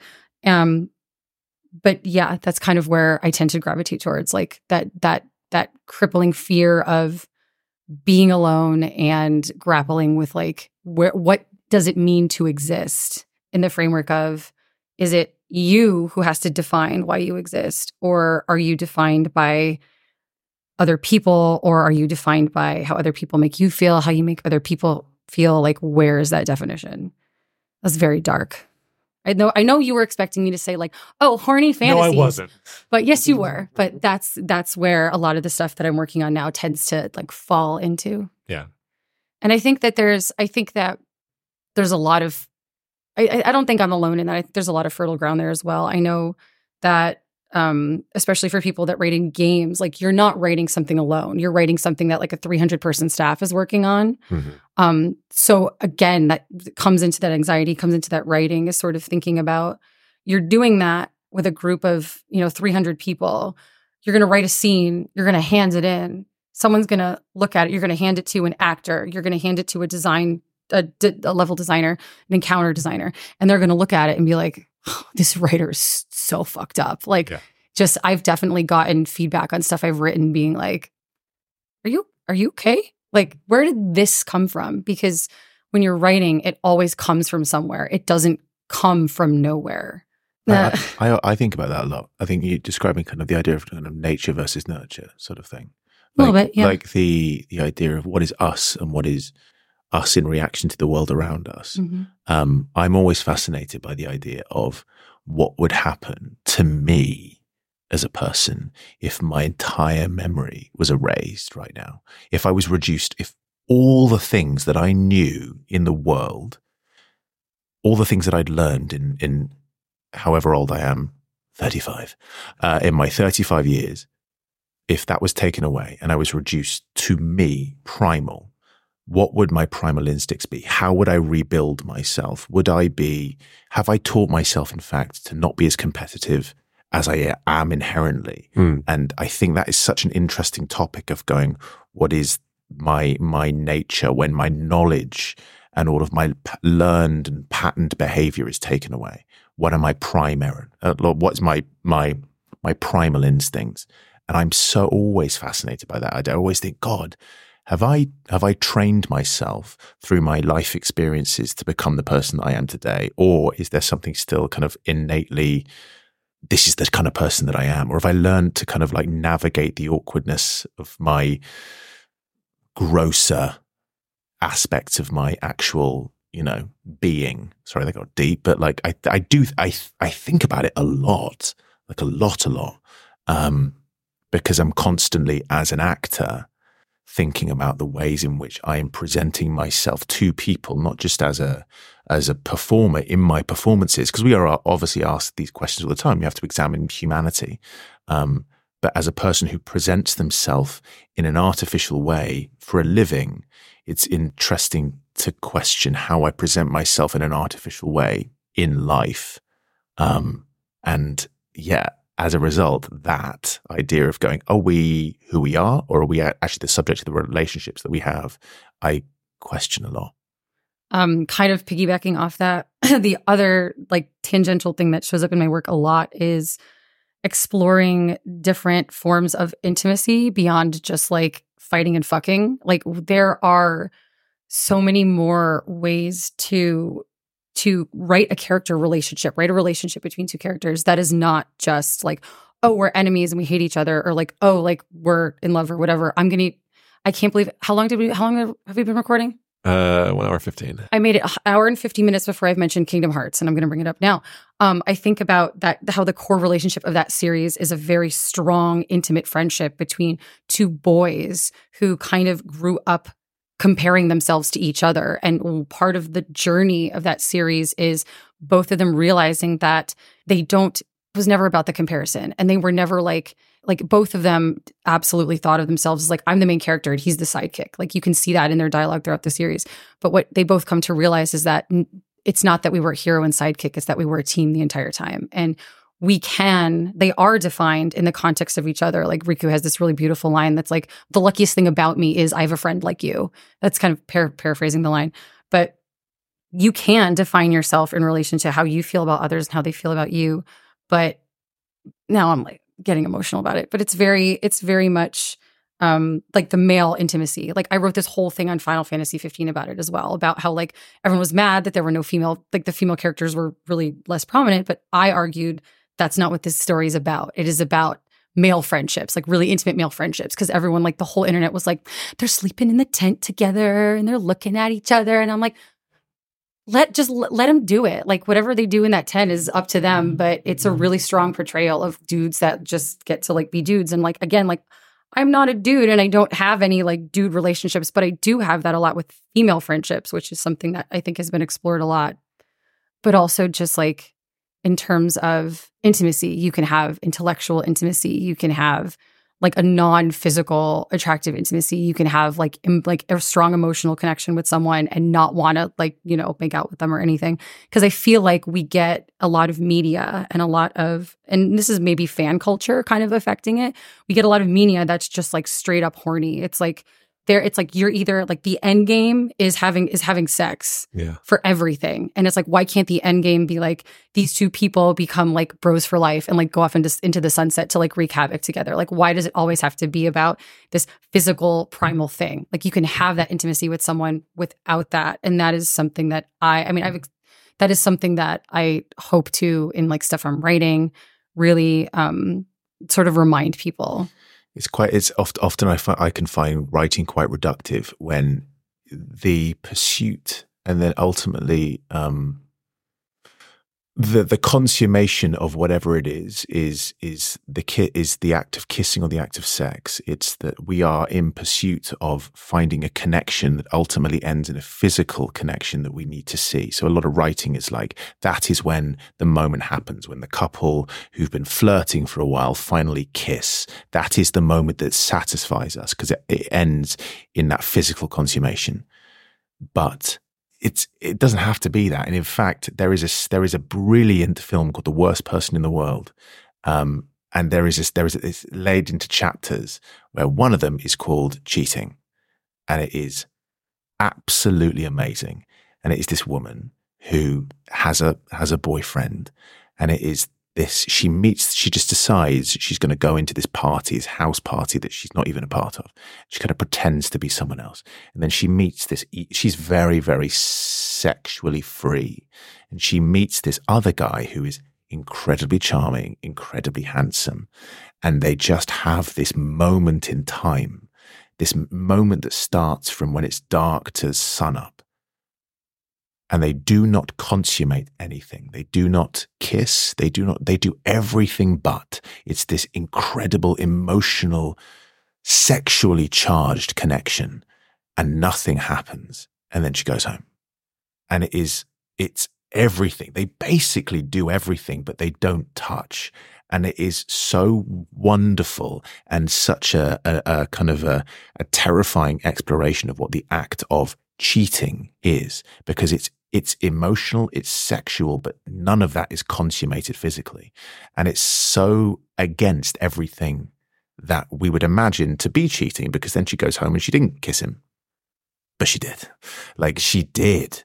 I mean, it, she basically mind fucked the guy. It's absolutely incredible. But it, the idea that like that, the physical act itself is, is more important than the emotional baggage that comes with it. Um, and I think that kind of, those kind of connections are really, really exciting to kind of explore. And that film does it brilliantly. And I would recommend watching that film. It's, it's a, it's a banger of a film. Hmm. It'll be in our show notes. Great. That stuff is, I think, also designers usually or developers have kissing or sexual activity or something like that as the endpoint of a relationship because that's like the easiest thing to gamify. Like that's Mm. a clear signpost, and it's harder just like, How do you maintain a relationship? yeah, Well, they never do. It's never, it's never relationship maintainer simulator, is it? It's, it's like, it's, It's a good idea, though. It's, well, it's, it, I think it's really interesting that, um, games that we love, Mass Effect 2 being a great example. Let's say Mass Effect 2. Um, you, you, you fall in love with someone the moment that you're able to have sex with them in the game. And once you've had sex with them, then you can go off and they don't die in the bombing mission. And it's weird. It's weird because it's it's it's kind of how we've gamified the act of relationships, which I actually think is quite harmful when it comes to Yeah. it's actually really harmful when it comes to the depiction of relationships in real life and how if if you're looking if maybe you look to games to explain to you how relationships might work the idea that a, a healthy relationship is one that leads ultimately towards the act of sex is not particularly helpful now i love mass effect 2 i and i love the ways in which we are exploring relationships in video games but i don't think it's necessarily a healthy representation of what that can be because ultimately what happens in the sequel to the film well guess what? The couple broke up about two months later because they realized they hated each other. And it's always like you know indiana jones kisses the girl then realizes he's actually just an incredibly toxic man and can't live with them and has really bad problems and going they are great um, kind of sex simulators but they are not good relationship simulators Mhm. um, and the gamification of relationships is I find interesting in video games. Um, the idea that I mean, I go deep in it. I, I think it's I think it's dangerous. Go off, King. I think it's dangerous. I think it's really, really, really dangerous. The idea that you, as a protagonist, are you can affect someone else's emotions by coming in and acting in a certain way. If you love bomb someone, if you give someone things in a gamification way, they will like you more. Because what you're doing in that scenario is saying that I am fundamentally worthy of that love and they have no agency in it. And the only agency they have is if I do more things for that person. Mhm. And that is very dangerous because what that leads to is is the idea that you are the main character in your own story and that person may not want and you may not want that. And guess what? They're the, they're the main character in their own story and they don't want you giving them gifts. And in fact, you can't just buy their love and you aren't owed sex. You aren't owed that. And I think I'm not having a go at these stories, but it is fascinating how I think that maybe some people might get that impression when you see that because it's very easy to gamify it and it's fun to be, you know, we're talking about Baldur's Gate 3. It's like, what can I do to win this person round? Guess what? They can do what they want. They can do what they want. They don't like you. They don't like you. You don't, you can't win them round. And I think it's, it is, it, there is a dangerous precedent to be set. It's fun to play, but there are people that may not necessarily be able to separate those two things. Mhm. And, um, yeah, I've, I, I think it's an interesting thing to be aware of. we should bring you back for the relationship episode eventually. Do You're going to do an episode on relationships? and romance, another one. We've done one in the past. We haven't done like a full Sims episode. Oh, my yeah. God. Let's do it. Let's do it. Go ahead. Yeah, is the ones you were excited about. Wait, and then I gave you guys a question. Yeah. The uh, ask that white one? whales Wanna that one for. at the end? What's your question? Hang on, we'll do that right now. Let me pull it up again. what is your IP white whale that you most want to work on besides Tom Thumb? Or less than. It's been. It's always been Thumb. Uh, it's always been leading. Is it Tom Thumb? Is that what the actual name is? always is? Been leading to the musical Tom Thumb. Yeah. Okay. Uh, no. Th- this. Uh, I've. I'd love to. I'd, I'd say this. I say like shorthand. God, I'd love to. I'd love to work on Metal Gear Solid. That would have been fun to be a part of it because it's something that um, I know. Like I know. Um, and I'm always think that that's interesting whenever people predict stuff, right? When they go, "What do you want to see next?" It's like I want to see a sequel to this because it's it's creating order in the chaos. It's going, I know this thing and I want to attach myself to that thing. What I really want to do is I want to be a part of a franchise at the beginning that no one knows about. I want to be, I want to be, and this may sound like really greedy, but why not? I want to be on one of those things like Uncharted where they go, there was nothing and then there was something. And you build something and you create a personality, you create an individual that you're able to give your own identity to. Um, I'd say that I I back myself as a performer. I think I'm I think I'm good at it, but I don't think I'm good at it in the way that some people are good at it. I think some people are fantastic in fitting and molding themselves effortlessly into someone else's image. And I said, I think I'm much better at bringing roles to myself and being a lot more honest about it. Hmm. Um, I think there's a lot more technically gifted actors than me. Um, but I think I still back myself in the areas that I'm really strong with. And I think that playing into my strengths would be instead of squeezing myself into kind of like a, a known property, I'd love to be a part of something in a collaborative way that goes, that's mine. I did that. And that's the that's the proper dream. I joked a couple of months ago that I'd not even joked. I'd love to be a part of the Legacy of Kain franchise. Stop it. That's my answer. Sorry, sorry. Well, I would love. Oh love. my hang god. on.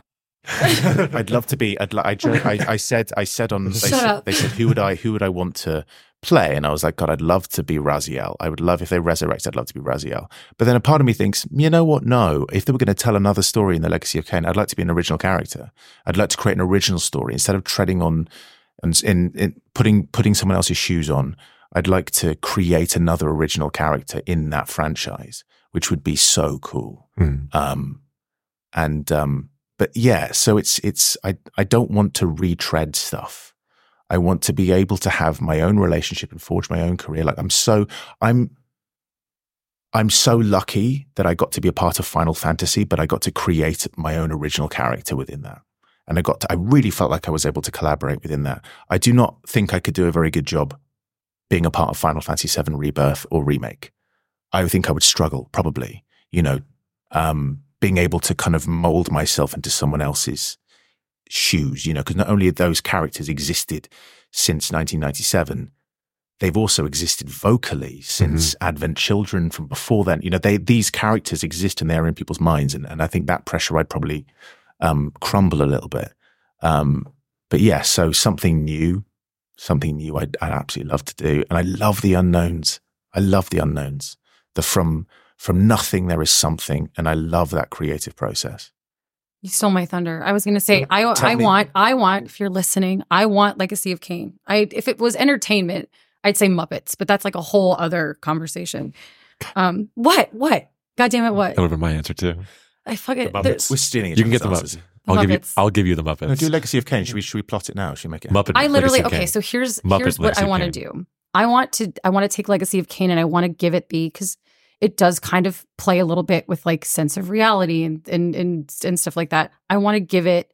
I want to start by giving it like the seven remake treatment where it's like oh here we go you're gonna get a just kidding and it is an entirely new entirely separate thing i think that world has has like it it again like touches all the themes and stuff that i mentioned earlier like it touches on that. And i'm also a sucker for um i'm a sucker for ips and stories that kind of deal with the more epic nature of like old ass like religions and like religious stories. Like evangelion is is a big a big favorite of mine because it plays with the whole like biblically accurate angels and like stuff like that. Um but i just think it's such fertile ground uh for those thematics. And given where we are today in 2023 with everything that's happened, like the the horrors persist, so do we. I think it's a good time to tell a story like that and like share and talk about it and like I want to make a make a story in that world that makes people think and kind of like I want it to be like badass and like bloody and like fucking awesome, but I really want to make something in that world that asks those questions and kind of gives the player room to like really think about it and explore like almost give it the like the NieR Automata treatment where it's like very subtle messaging and when it hits you it really fucking hits you so like that's what i want to do with that please give it to me i don't know where it is right now does embracer have it Crystal Dynamics. crystal dynamics Can I can I can I be in it as well? Please. okay Thank you so much. yes yes you can be in it Thank you so much, everyone. That's so nice. When i put my pitch document together i'll have a slide that's like and i already have an actor Yeah. sorry guys Great. Do we have quick answers? Outlaw Star. oh so good I want to make Outlaw Star game with the Zone of the Enders combat. oh that's so perfect That's one. I would love to do a new Monkey Island, like that we could write would be amazing, or doing mm-hmm. a working puzzle agent because Graham Annable is like an incredible creator and he understands pacing so well. And a lot of games don't understand how to pace their stories. Or they do and they Well- don't think they're allowed to slow things down. They gotta go fast. Yeah. So many games are so afraid of silence and like slowing things down and letting things let letting Uh-huh. things breathe. uh-huh Um, agree And When people describe their greatest moments in video games, often you go, "Oh, it's the moment when in Red Dead Redemption when you go into Mexico, or it's in Metal Gear Solid Three when you climb up the ladder." It's like those are the moments that you remember. The, the moment in Breath of the Wild when you first step out and you see Yeah. Hyrule. It's it's those moments. It's that let things breathe and sit that are far more powerful than than like action itself. Oh set Yeah. piece, Oh set piece, set piece. one of the most powerful, I think, gaming moments this year was. Did everyone play Tears of the Kingdom? Am I going to spoil it? Yes. Oh, okay, so it's when you see that y it's it's between memory, the, the second to last memory, and the last memory when you very clearly understand what is about to happen here, and you depending on what you are doing, this is definitely like a player driven moment, but depending on where you are, you can naturally run into the light dragon Yeah, before before it gets on your map Me. and I hadn't seen her. I hadn't seen it yet. I hadn't seen her yet. And I had that memory and I was standing there and I was like, she fucking became a dragon. And no joke, I turned around and she was pa- passing by. And I was just like, my, there's my girlfriend in this, in the sky. Um, and it just, and I had this long moment. Like there was, it was uh, unplanned. Nothing was happening. There were like crickets happening around me, or like the happy night music was playing or something around me. And I was just like, I, I fucking hate this game and I love it. And it just emotionally destroyed me. But like, that's, I agree with you. I think more games need to allow for moments like that where you can just sit with it, whether it's like baked into a scene or as more games move to this procedurally generated, player driven, like huge immersive experiences, giving players the ability to find that moment and have that moment because that's the moment they're going to share. That's the moment they're going to talk about. Yeah. And Ben's answer is the correct one, or for me at least, of like original would be from the start would be really fun. But I would also love to adapt reboot into a video game. Like, Oh. rethink it from the ground up. Oh my God. You you say original IP. Do you have a genre that you really gravitate towards? Um, do I have a genre? Um, n- no, I really don't. I just li- literally as a as an actor, it'd be different from being a consumer. So as an actor, I just want roles that challenge. You know, like really selfishly, you go, what can I do that allows me to showcase the things that I enjoy doing, um, but you know is also fun to do and and is kind of popular as well. It's like a, it's it's gonna you know people are gonna see it. So I don't really mind. Like I love. I love, I love like crime. I love crime stuff. I want to see more crime in in video game. I want, like I More love crime in video games. Oh no, I want, I love, I love, for better or for worse, I love LA Noir. Like I love Mm. that as a game. It's not a great game in many, many ways, but in others, it's really, really wonderful. But no, I'd love to, as a performer, basically I've been given the gift right at the beginning of my career, right, to get to play a singular character all the way through from beginning, from like really, really young to like right to the end.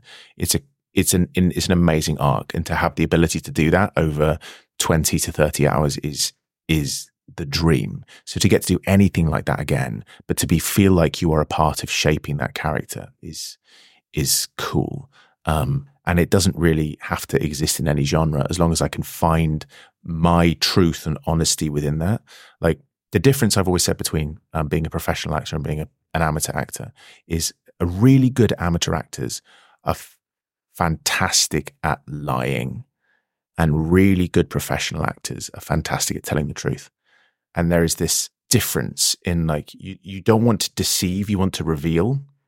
And it's those moments of, you go, why is that person so good? Why is that performance so good? And it's because they reveal something about themselves or they reveal something about you that you didn't realize. Um, and it's intangible. You don't realize until you feel it. And this is going to, I'm not a mass, I'm not a massive fan of shows like The Crown because I feel like, or I'm not a massive fan of biopics that you are doing an impression of someone because I can see the joins. And this is just a personal preference because I see people squeezing themselves into into um, roles which there is an awkward fit. And what's good, we're seeing a facsimile of someone who isn't that person. So I think the earlier series of The Crown are better because they have that opportunity to not feel like they are pastiching or parodying mm. something. The closer you get to that person, if they're still alive, you're like, that's weird. Um, but um, to be able to um, see a performance where you just it's raw and it's opened a f- it's opened a fucking wound, and you get to see something that you wouldn't get to see anywhere else, and the camera's here or whatever. You get to hear the pain that exists in that singular moment is something so unbelievable. And to know that actor gave something of themselves in that moment, and you're not hearing restraint, you're hearing the opposite of that, is absolutely amazing. There was this brilliant play on that um, at the National Theatre that ran at the West End called People, Places, and Things. Um, and it pretty much launched the career of Denise Gough. Denise Gough, who plays Dedra Meero in Andor, mm. um, who is um, Yennefer in The Witcher. She is absolutely incredible. It's it's it. She was doing eight shows a week, and it's about addiction, and it was on stage, and every single time you thought she was revealing her her fucking soul to you on stage, and it was probably the best performance I've ever seen on stage.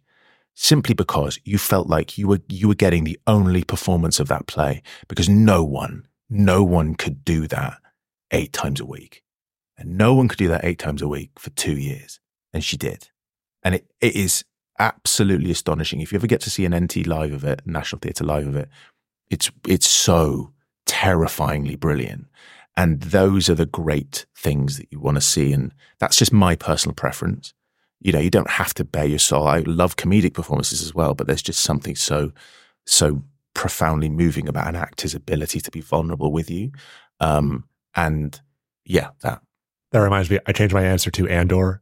Like, I don't care about Star Wars that much, but Andor I love so much that I'd, I'd work on an Andor thing just because to have that standard of writing and like be so political and have a huge ensemble cast where like here's it's very character centric, that would be incredible to write on. The um, Stellan Skarsgård speech, yes, the series. Which one? the one, the the the speech that he kind of goes on um, to Robert Emms's character just as he's in the lift. You know, this that yeah. that moment. I immediately after that episode went and found the transcript of that because it is is probably one of the best bits of writing I've ever seen. It was the most beautifully poetic, and he just throws it away. He just throws it away with this kind of like, and you know, Stellan probably turned up, learnt it on the day, just like just said it, didn't care. But it's and it it's so good. It's so unbelievably good. And it does not, it's almost like it doesn't belong in Star Wars. It's just so good. It belongs, yeah. it belongs, as Indiana Jones would say, in a museum. It's that good. You watched Andor, Alexa? I did. No, we can't derail this right now. We got to right, get to these right. questions. I know. so each episode, we have our guests ask a question to our next episode's guests. And in our last one, Natalie Watson asked, What is something that you do for your storytelling to develop it, like journaling or reading a lot of books or anything else? I okay, I did the whole artist journey thing last uh last year, earlier this year. What year is it? I don't know. And one of the things it talks about is how you have to, and I've recommended this to everyone, you have to like consume art to make it. Like I know a lot of writers that are so hung up on being productive. Like I have to spend all of my free time writing. I have to be super productive. I have to be super prolific. I have to do everything in service to what I'm doing.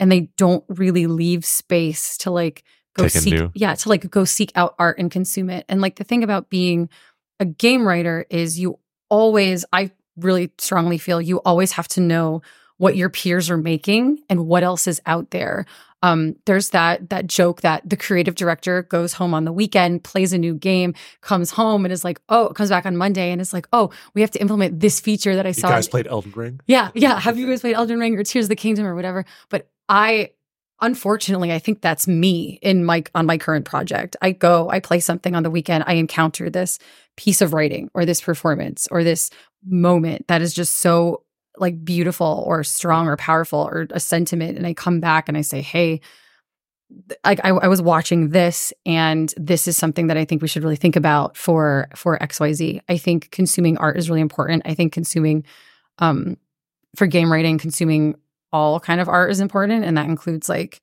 you know television and film walking in nature like going in to museums and seeing what your ancestors have made. I think it's just so important to be able to look at it and spend time with it and and, and think about it. And i also feel that a lot of writers tend to curate that art that they are consuming based on what their peers are saying or what others are saying. And often that is that's what's popular. Like andor andor when andor came out everyone was talking about this trope this speech. Like uh, someone in in at work was like okay what's our one way out moment? And it's like okay sure. Um not gonna rat on who that was but um but stuff like that but then but then everyone watched that tears of the kingdom of course everyone played it um uh, uh, Alan Wake 2. Everyone on, on the team played it, and then and the people come back and they're talking about this story moment, that story moment.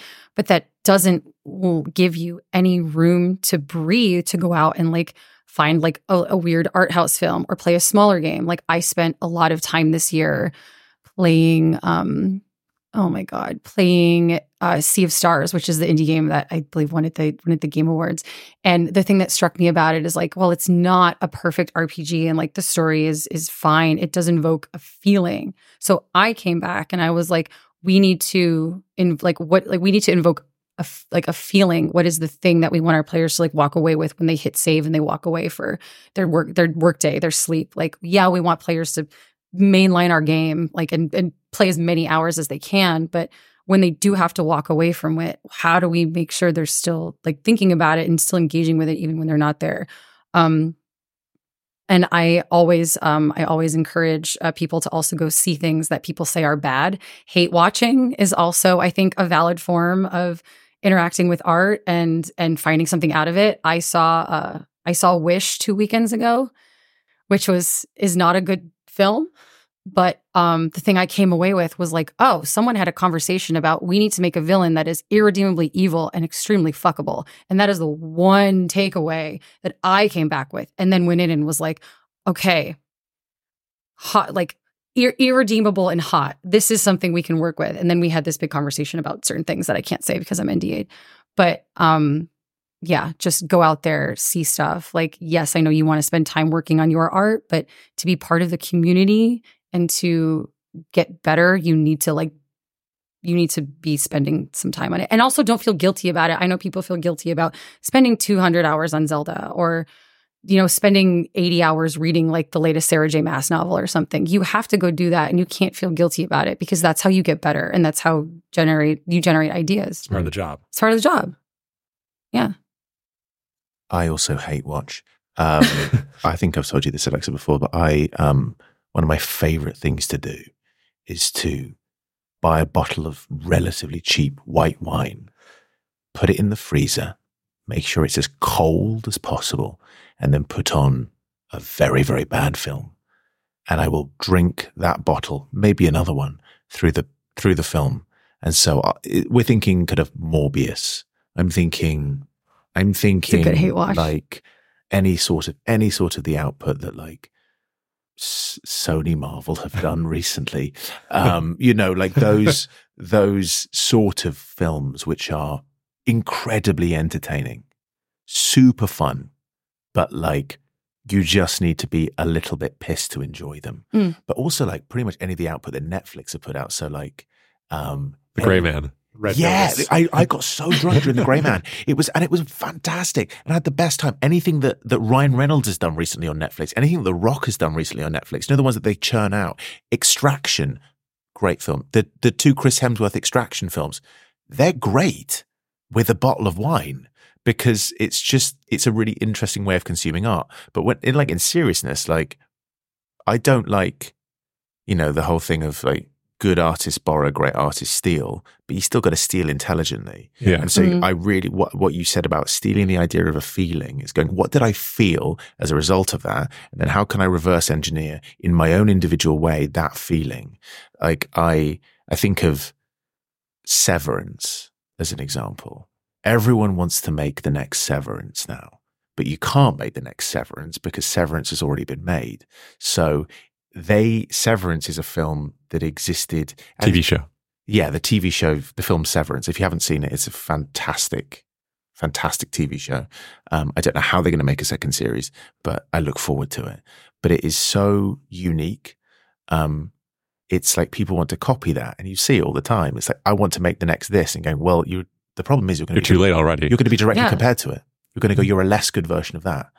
You're going to be a Souls like. You know, it's the, it's it fascinates. a but fate we- worse than death, being a do, souls we do it. We go like, do you want to be a this like? Um, Mhm. And I'm I'm interested in the trend. Clearly, what's happening now is a lot of roguelikes are happening. Like we've realized that rogue roguelike games are, are probably easier ways of making a AAA game that doesn't necessarily have to use as many assets as they did before. But um, it's it's it's it's iterative and it's not as interesting as the one that sparks it off.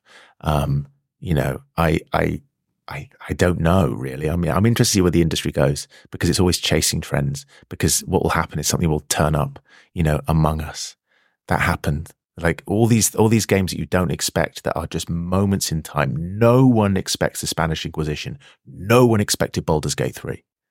No. no one. Tears of the Kingdom was going to be the greatest game this year and there's nothing that could touch it. That Spider Man 2. But even then, even then, you know, Sp- and Spider-Man I had 2 to say it. Spider-Man 2 is absolutely wonderful. And I, I thank Spider-Man, I thank Spider-Man 2 just in general for making me fall in love with video games again, because I kind of fallen out of love with them. But it's, it's in the general populace of, I'm, I'm fascinated to see how the industry reacts to Baldur's Gate 3 this year in the next four or five years, because I don't think they're going to be, do a very good job because they're going to be doing it in bad faith Oh, yeah.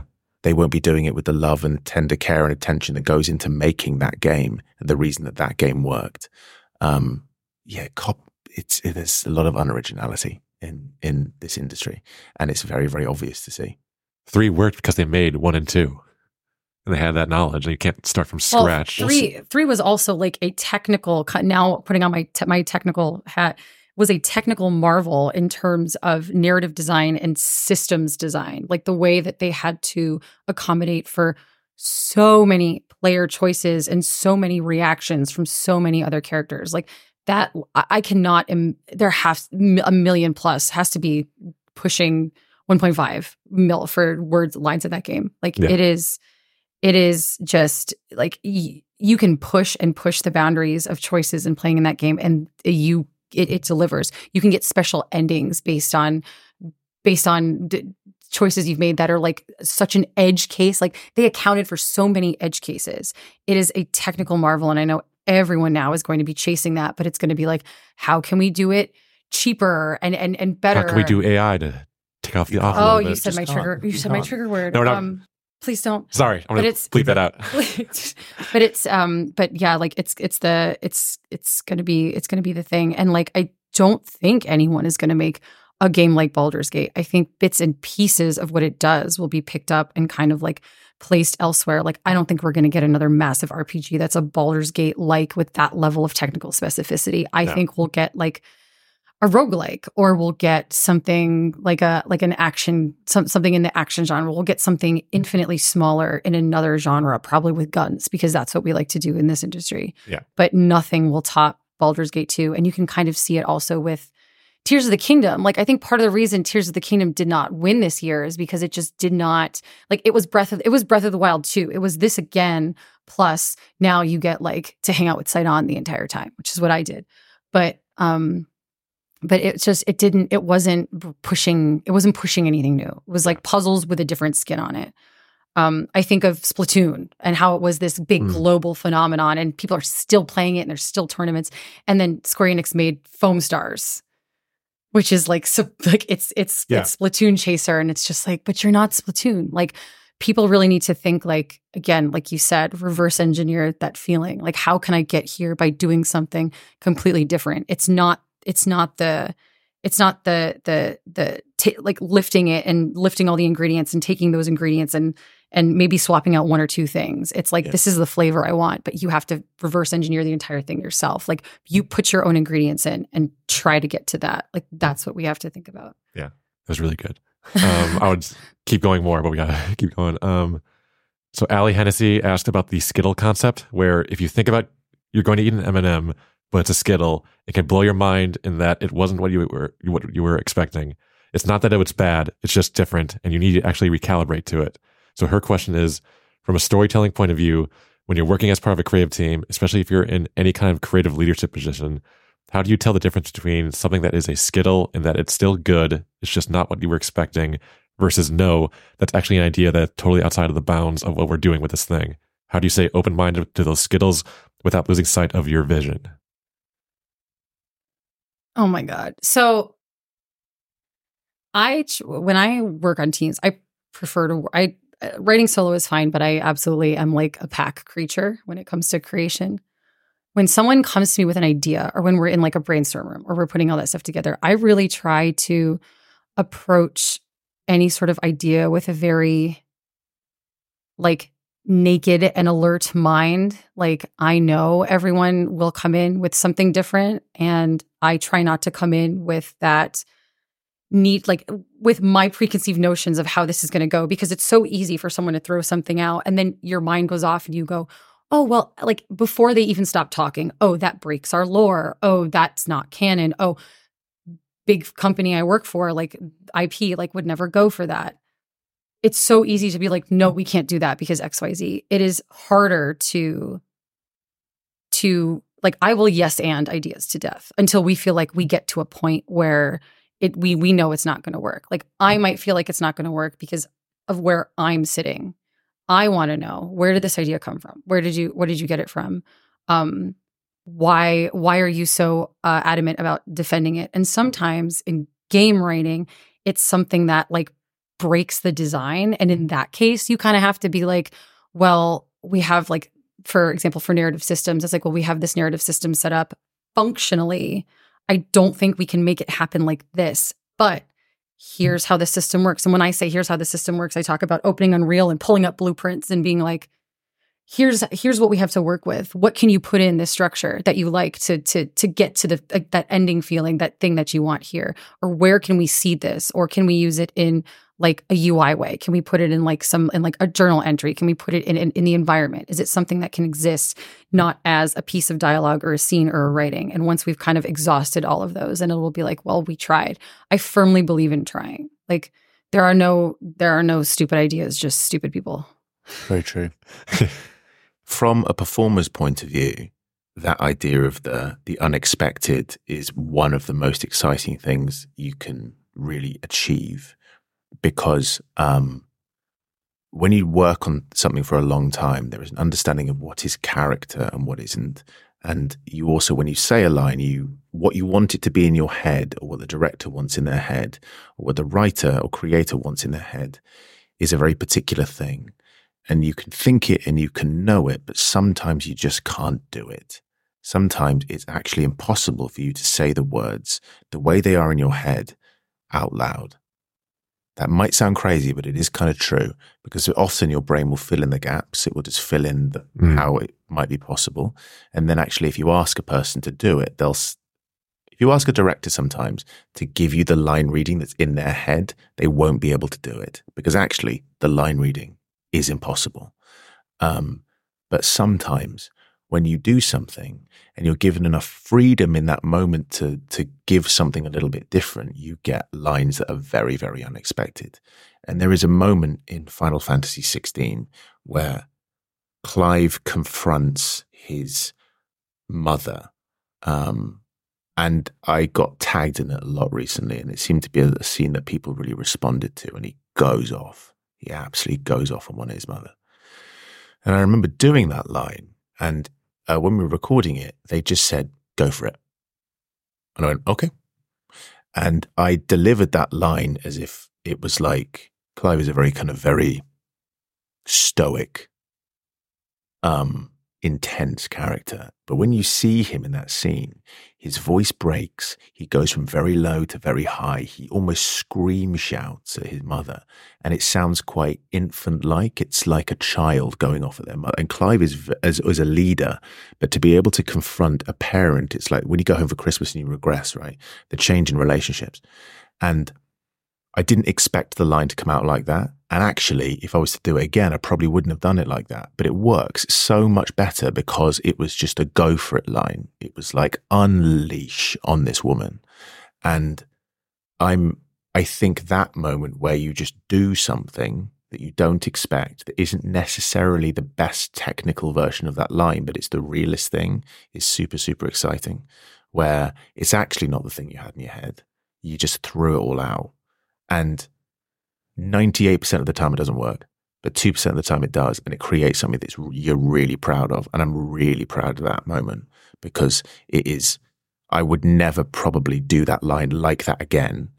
Um, but I think it feels really, really honest.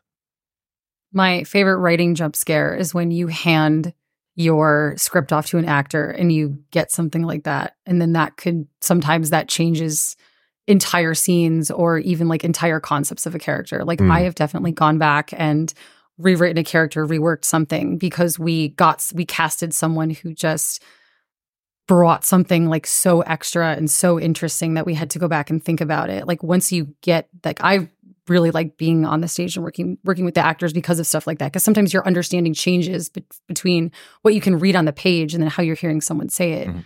Um and I, I mean, it, it, can also happen when you've like casted and you haven't seen that person yet and you're still writing. Like if there's someone you love to work with, like I know we've all like done the writing for like, oh, we're working, with this person, like we're writing for them and kind of writing to their strengths, which again is coming off that preconceived notion of how they're going to come into that performance. But when you go in and you get you get on the stage with them and they just like pull something out that completely blows apart your understanding of a, a puzzle piece of their narrative, going back and kind of reworking stuff that, you know, again, you don't blow out the budget and have to like go back and re-record stuff. But when it blows mm-hmm. open something that you thought you understood, like I like that. That's one of my favorite things about about working in this medium.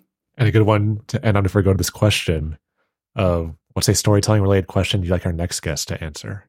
Do you practice your craft every day? And if you do, how do you maintain it? If you don't, why don't you do it every day? How do you let go? How do you let go of it? And I mean that like, how do you let go of your work when it is released into the world? And mm. I mean hmm. like your emotional relationship with it. Like that's been my experience. And I just don't really think of the exact questioning, but I'm always fascinated by creatives who put so much work into something and then they go, here you go. Are they able to kind of compartmentalize that? Are they able to kind of separate themselves from it? Or do they still allow that to affect them or what do they practice in order to separate themselves and let their baby go off into the world as a real thing? Both great questions. I don't want to get, we don't have to talk about this. I, am wondering about like the worst feeling feels like you work on like a AAA game for like four years and then gets canceled right at the end. It's like, how do you separate yourself from that then? You don't. Yeah. You mourn it for the rest of your life. Yeah. yeah. No, it's, it's, it, it's mourning. Like it's, it feels like mourning. And it happens when when stuff gets shit canned and it happens when it doesn't and it goes out into the wild and it doesn't really matter how it's received. But at least for me personally it does feel like something is like post almost like um like post convention let down or post event let down where you're like depressed like the thing happened and and and and that's it. But effect- effectively ending all that process is like triggering a mourning period and sometimes it takes couple months. Sometimes it takes a couple years and sometimes it never goes away. But yeah, it feels like mourning. All right. To end on that bummer note, um, where where can people find or do you have anything you want to plug like social media or uh, Project. projects? I'm working on Black Panther. Bye. Play Final Fantasy 16. Yeah, I mean, I just um, I'm a real plugger. Um, I'm sure you'll find me doing some sort of meme content on the internet that's going to get shared at some point that I didn't mean to do. Um, I uh, yeah, and I just I just announced uh, just before the Game Awards that I'm doing Warframe 1999, which I'm really excited about. Hell, yeah. Um, and I get to play the the main character in that. Um, so shout out to Digital Extremes and Rebecca Ford for trusting me to be a part of their franchise. Um, so if you've never played Warframe, I genuinely think it might be a good time to step in. They're trying to really do some since Rebecca's taken over. They're trying to take some big leaps of getting new people involved and new story content, and um, it sounds like they're trying to do some ambitious things. So I'm excited to be a part of it. Sweet. Took me a lot of control not to hit the applause button on this thing, but I know I think I think it's pretty loud, so I'm not going to do it. to the, to the people listening to this, we got a new mixer that has all these sounds that we've been using, so I apologize for this obnoxious censoring we've been doing. um, that'll do it for our show. You can find us on Twitter on Scriptblockcast. Um, our artwork was done by Lily Nishida, and our theme song was done by Isabella Ness. And that will do it. Thank you again for coming on. Of course. Thank you. Today's episode is brought to you by Backlight Gem, the narrative management system for writers and narrative designers. Learn about how it can streamline and simplify your design and writing experience at gem.backlight.co. Thank you, Jim.